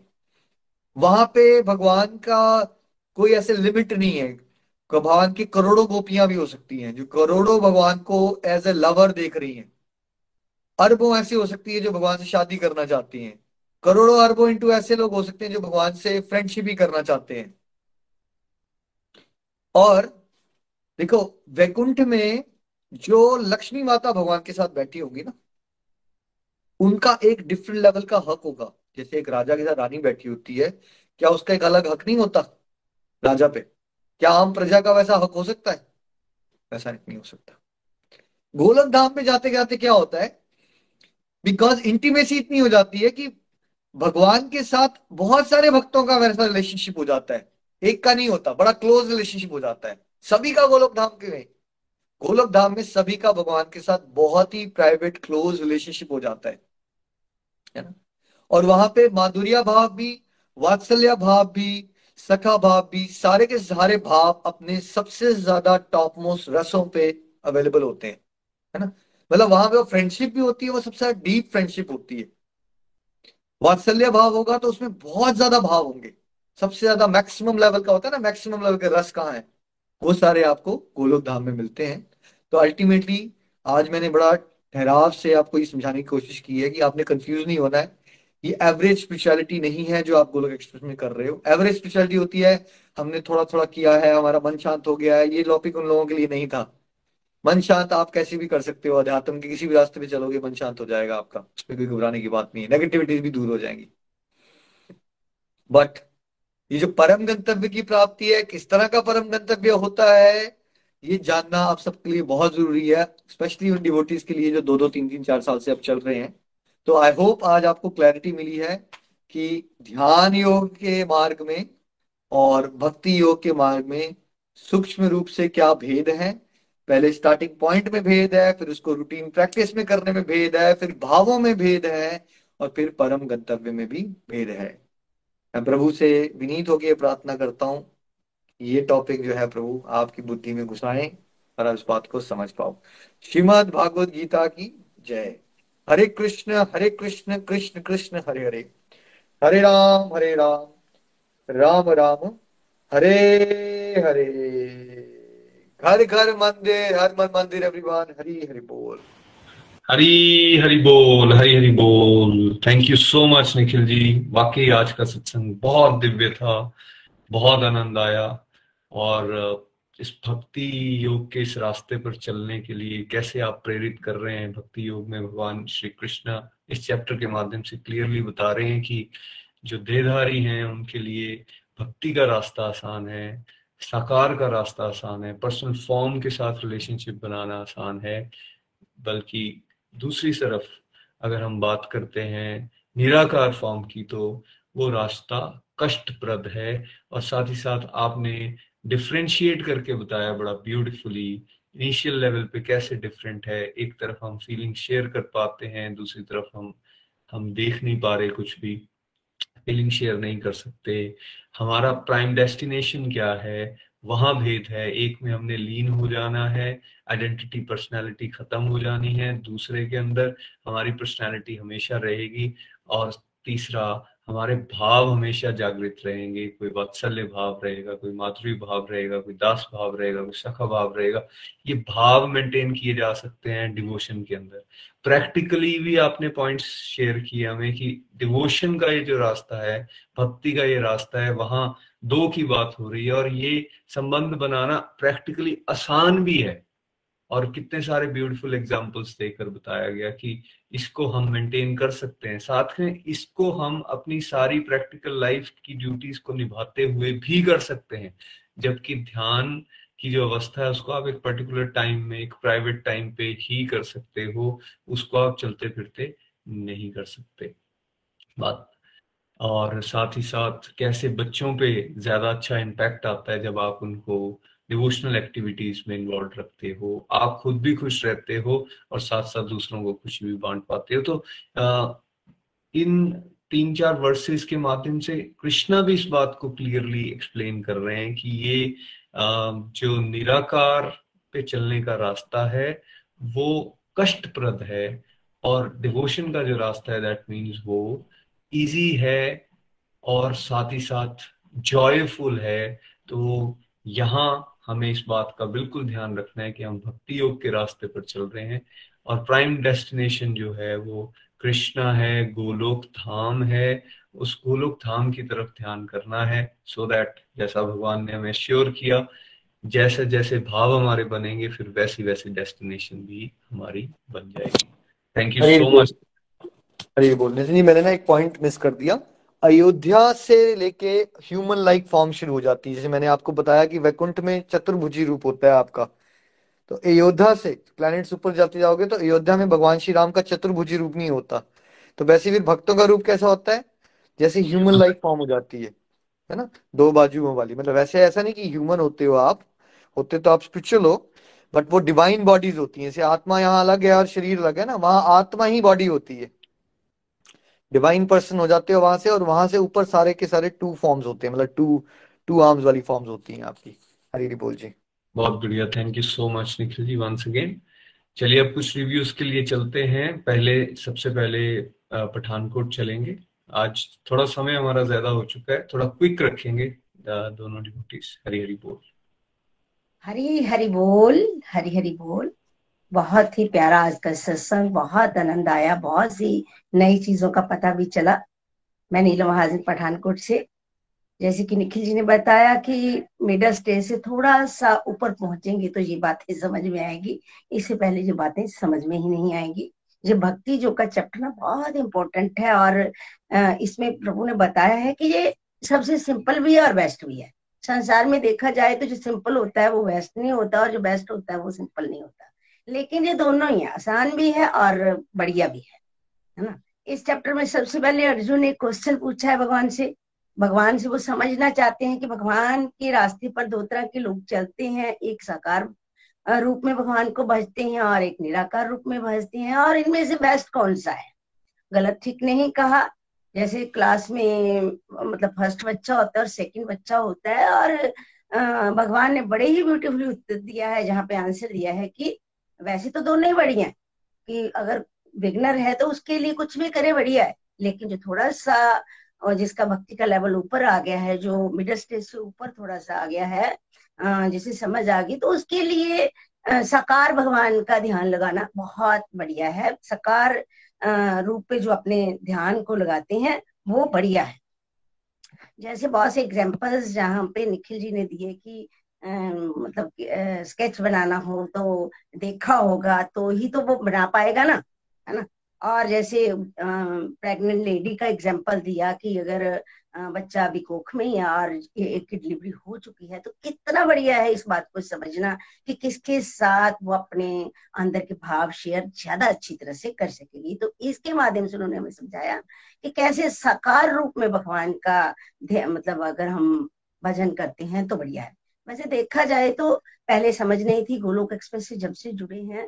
पहले भी मैं अपनी बात करूँ तो मुझे भक्ति योग ही ज़्यादा अच्छा लगता था कि भक्ति योग में हम अंदर से भगवान के साथ जुड़े हैं और भगवान को हम निरंतर देख रहे हैं, रूप ध्यान कर रहे हैं और इससे हमें बाहर तो बहुत सी प्रॉब्लम्स होती हैं। आप ध्यान नहीं कर पाते हो या कोई कोई ना कोई अड़चन आ जाती है। लेकिन अंदर से अगर आप भगवान का ध्यान कर रहे हो, भगवान से जुड़े तो आपको रोकने वाला कोई नहीं। तो इसलिए भी ये जो साकार भगवान का ध्यान है, अंदर से भगवान से जुड़े तो बढ़िया है।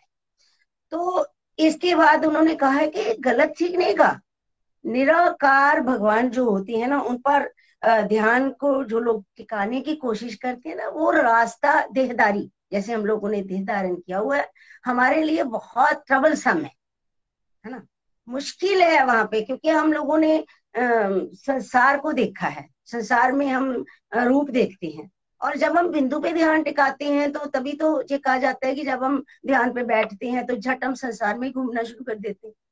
है ना? झट कभी हमें मॉल की याद आती है, कभी हमें मूवी की याद आती है। इसीलिए आती है ना, क्योंकि हमारा मन जो है वो बिंदु पे नहीं टिकता। तो जब ध्यान से बाहर आते हैं तो फिर हमें समझ आता है कि मैं तो ध्यान लगा रहा था। मैं अपनी बात करूँ तो मेरे मेरे साथ ऐसा ही होता था। एक घंटा में ध्यान पे बैठती थी और होता क्या था कि एक घंटा में घूम के आ जाती थी और पूरे समय पे ध्यान जो है ना बाहर, ध्यान से बाहर आती थी तो सोचती थी मैंने तो जिसमें वेस्ट कर दिया। लेकिन नहीं, ये वेस्ट नहीं होता कि भगवान के घर में जो हमारी अटेंडेंस है वो लग रही होती है। लेकिन अब पता चला जब जो भक्ति जो का चैप्टर पढ़ा तो भगवान को, भगवान के मतलब रूप ध्यान हमने करना है। एक बार प्रीति जी ने भी हमें बहुत सुंदर रूप ध्यान करवाया था। सत्संग में कि कैसे चरणों से ध्यान को शुरू करना है धीरे धीरे करके ऊपर जाना है और फिर ऐसे ध्यान में बड़ा ही आनंद आता है। और आज निखिल जी ने भी बहुत ही प्यारे, बहुत ही सुंदर सुंदर एग्जाम्पल्स देकर हमें बताया कि भक्ति मार्ग पे नित्य और निरंतर चलना आसान होता है। जैसे उन्होंने मंत्रा बॉक्स की एग्ज़ाम्पल दी कि अगर किसी को मंत्रा बॉक्स दे दिया जाए, वो निरंतर सुनना उसे शुरू कर दे। तो फिर, उसके अंदर वो मतलब मंत्र जो है, वो चलना शुरू हो जाता है। उसके अंदर भगवान का ध्यान, उस अपने आप होना शुरू हो जाता है और नित्य निरंतर वो चल सकता है। लेकिन अगर बिंदु पे ध्यान लगाया जाए तो नित्य निरंतर नहीं चल सकता, क्योंकि कई बार फिर, जब नहीं लगता तो अंदर से खींच कर व्यक्ति ध्यान करना ही छोड़ देता है है ना? तो भक्ति मार्ग में या ध्यान मार्ग में, जैसे निखिल जी ने बताया कि शांति का मिल जाना पॉजिटिव हो जाना, ये तो सेम है, पर आनंद का अंतर है। एक में परमानंद है और एक में ब्रह्मानंद है। एक में परमानंद है। परमानंद मतलब परम आनंद जो भगत भगवान से जुड़कर, भावों को जोड़कर बहुत आनंद लेता है। ना? भाव जुड़ जाते हैं ना जब भगत के। और फिर शरीर को छोड़ने के बाद भी उन्होंने बताया कि बहुत बड़ा अंतर होता है। निराकार रूप में जो ध्यान लाता है, लगाता है, वो ब्रह्म में लीन हो जाता है। उसकी समझ लीजिए कि स्पिरिचुअल मतलब सुसाइड ही होती है। ये भी मैंने गोलोका एक्सप्रेस के साथ जुड़कर ही जाना कि कैसे स्पिरिचुअल मतलब वो समझता है अपने आप को कि मैं उसमें ज्योति में लीन हो गया तो उसकी मतलब आइडेंटिटी जो है वो खत्म हो जाती है। और एक्टिविटी नहीं कर पाता भगवान के साथ फीलिंग्स नहीं जोड़ पाता। भक्ति जब शब्द आता है तो कभी भी निराकार की बात नहीं होती। साकार रूप में भक्ति होती है फीलिंग्स एक्सचेंज मतलब निराकार रूप में हम नहीं कर सकते ना, है ना?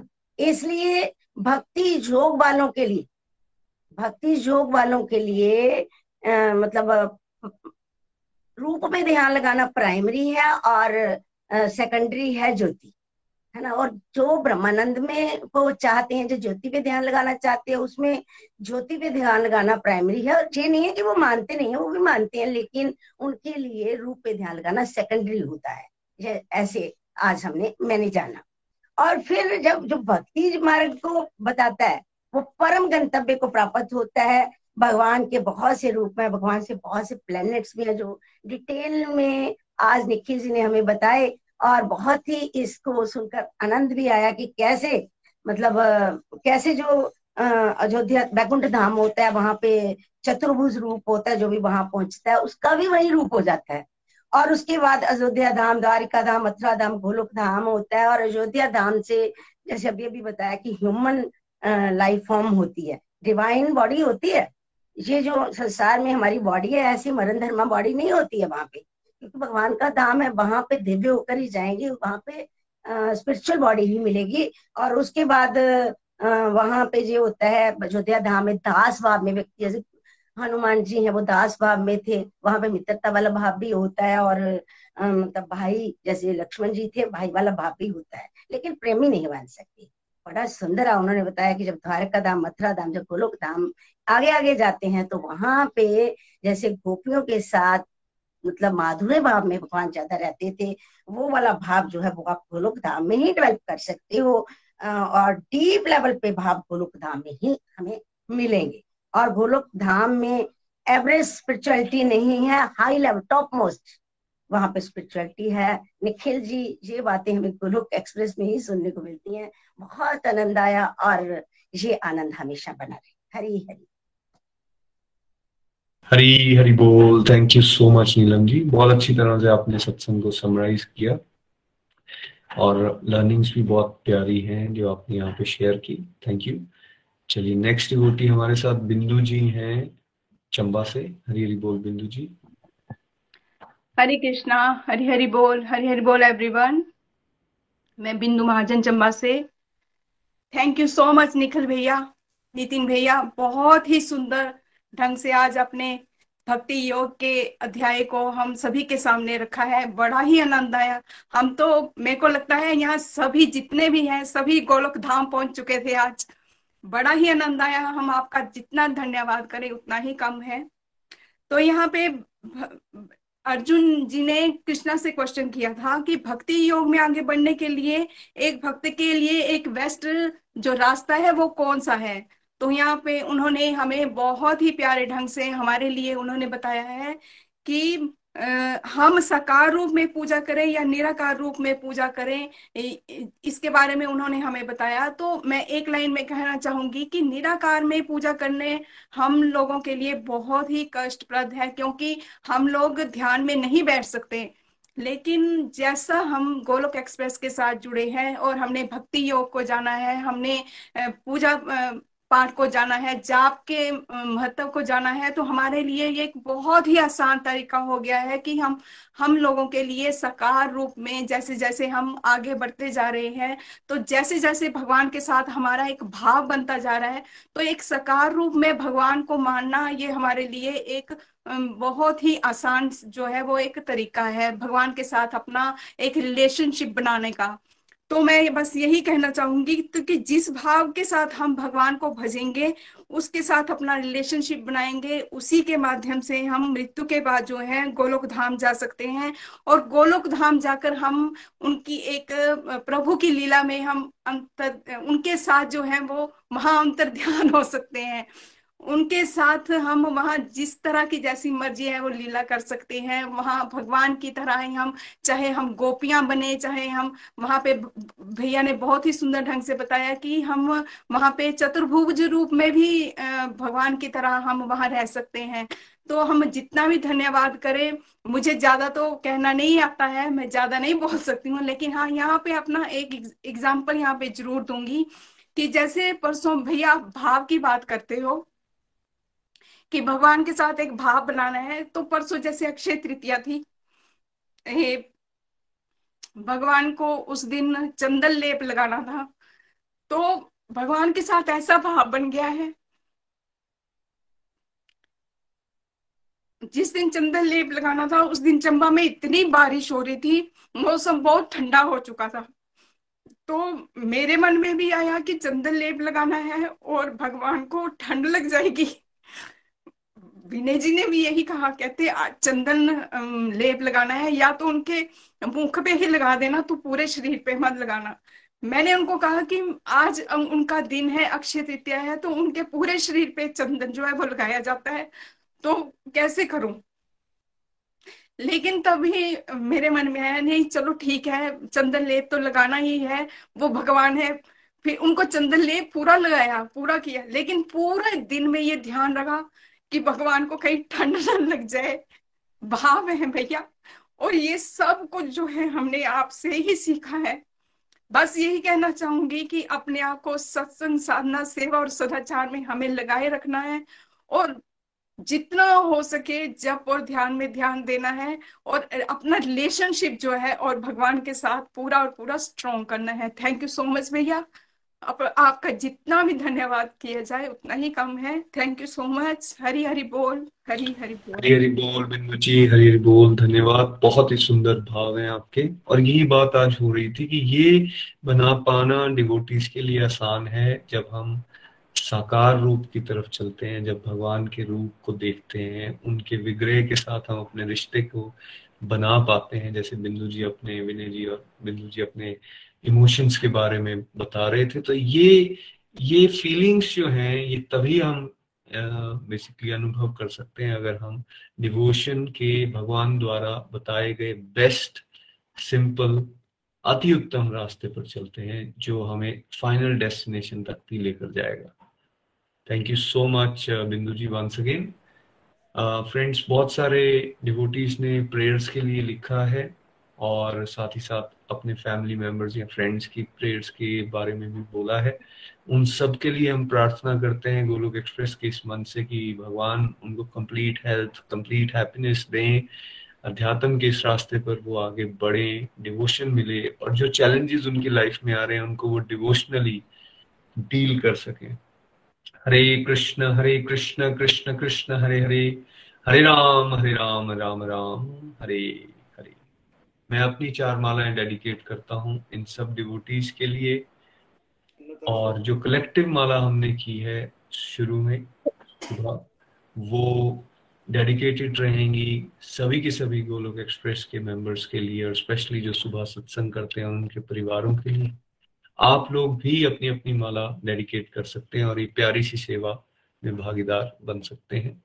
हरी हरी बोल। अब चलेंगे भजन के लिए। चंबा, जहाँ रितेश जी हमारे साथ हैं हरी हरी बोल रितेश शुभ गुप्ता जी, अपना वीडियो और ऑडियो बंद कीजिए। शुभ गुप्ता जी हरी हरी बोल हाँ जी हरी हरी बोल हरी हरी बोल एवरीवन तो आज का सत्संग बहुत बढ़िया रहा हमारा। बहुत मज़ा आया आज भी। और गोलक धाम जाने के बारे में बात हो रही है। साकार, निराकार के बारे में जाना हम लोगों ने। तो चलिए आज का भजन मतलब कि श्री राधा रानी जू के लिए आ, उनको पुकारते हैं हम क्योंकि उनको साथ लिए बिना हम लोग जो है वो गोलक धाम की तरफ़ इस आ, उसकी तरफ़ जो है वो प्रस्थान नहीं कर सकते। ठीक है? तो चलिए। हे लाडली सुध लीजे हमारी। हे राधा रानी, हे श्यामा प्यारी। हे लाडली सुध लीजे हमारी। हे राधा रानी हे श्यामा प्यारी, हे लाडली, सुध लीजे हमारी। हे राधा रानी, हे श्यामा प्यारी, कब होगी हम पे कृपा तुम्हारी। हे राधा रानी हे श्यामा प्यारी, कब होगी हम पे कृपा तुम्हारी? हे राधा रानी, हे श्यामा प्यारी, कृपा बरसाने वाली मेरी राधा रानी, मेरी राधा रानी, मेरी श्यामा प्यारी कृपा बरसाने वाली मेरी राधा रानी, मेरी राधा रानी, मेरी श्यामा प्यारी हे लाडली सुध लीजे हमारी। हे राधा रानी, हे श्यामा प्यारी। तेरे बिना कोई नहीं है मेरा। मुझे सहारा श्यामा जू तेरा। तेरे बिना कोई नहीं है मेरा। मुझे सहारा श्यामा जू तेरा। क्षमा करो भई जो चूक भारी। हे राधा रानी, हे श्यामा प्यारी, कृपा बरसाने वाली मेरी राधा रानी, मेरी राधा रानी, मेरी श्यामा प्यारी, कृपा बरसाने वाली मेरी राधा रानी, मैं हूँ अधम, मुझको ना बिसारो, मेरी भी श्यामा बिगड़ी सवारो, मैं हूँ अधम, मुझको ना बिसारो, मेरी भी श्यामा बिगड़ी सवारो तारो या मारो मर्ज़ी तुम्हारी। हे राधा रानी, हे श्याम प्यारी, कृपा बरसाने वाली मेरी राधा रानी, मेरी राधा रानी, मेरी श्यामा प्यारी हे लाडली सुध लीजे हमारी। हे राधा रानी, हे श्यामा प्यारी, कृपा बरसाने वाली मेरी राधा रानी, मेरी राधा रानी, मेरी श्यामा प्यारी। दीनों की श्यामा रखवार तुम हो मेरे जीवन का आधार तुम हो। दीनों की श्यामा रखवार तुम हो मेरे जीवन का आधार तुम हो। लाखों की तुमने बिगड़ी सवारी हे राधा रानी, हे श्यामा प्यारी, कृपा बरसाने वाली मेरी राधा रानी, मेरी राधा रानी, मेरी श्यामा प्यारी, कृपा बरसाने वाली मेरी राधा रानी, मेरी राधा रानी मेरी श्यामा प्यारी, हे लाडली सुध लीजे हमारी। हे राधा रानी, हे श्यामा प्यारी, श्यामा जो इतना उपकार कर दो, अपनी ही भक्ति का हमको वर दो। श्यामा जो इतना उपकार कर दो अपनी ही भक्ति का हमको भर दो।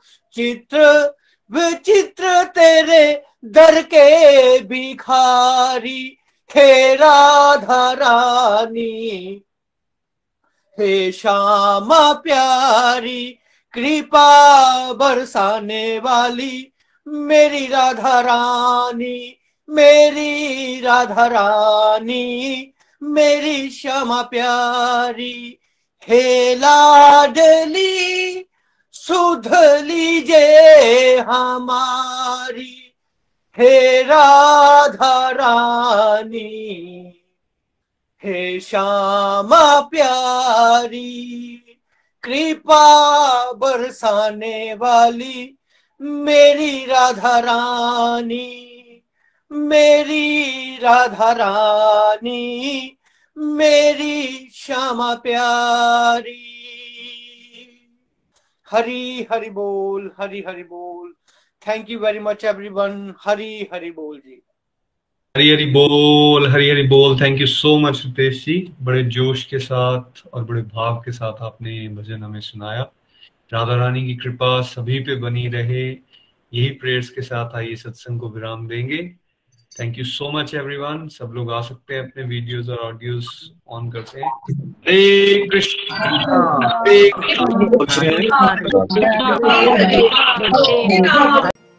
गोलोक एक्सप्रेस से जुड़ने के लिए आप हमारे email address info at the rate of Golok express dot O R G द्वारा संपर्क कर सकते हैं।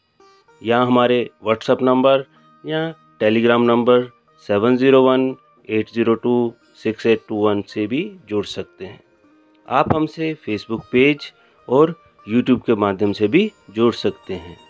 हरी हरी बोल।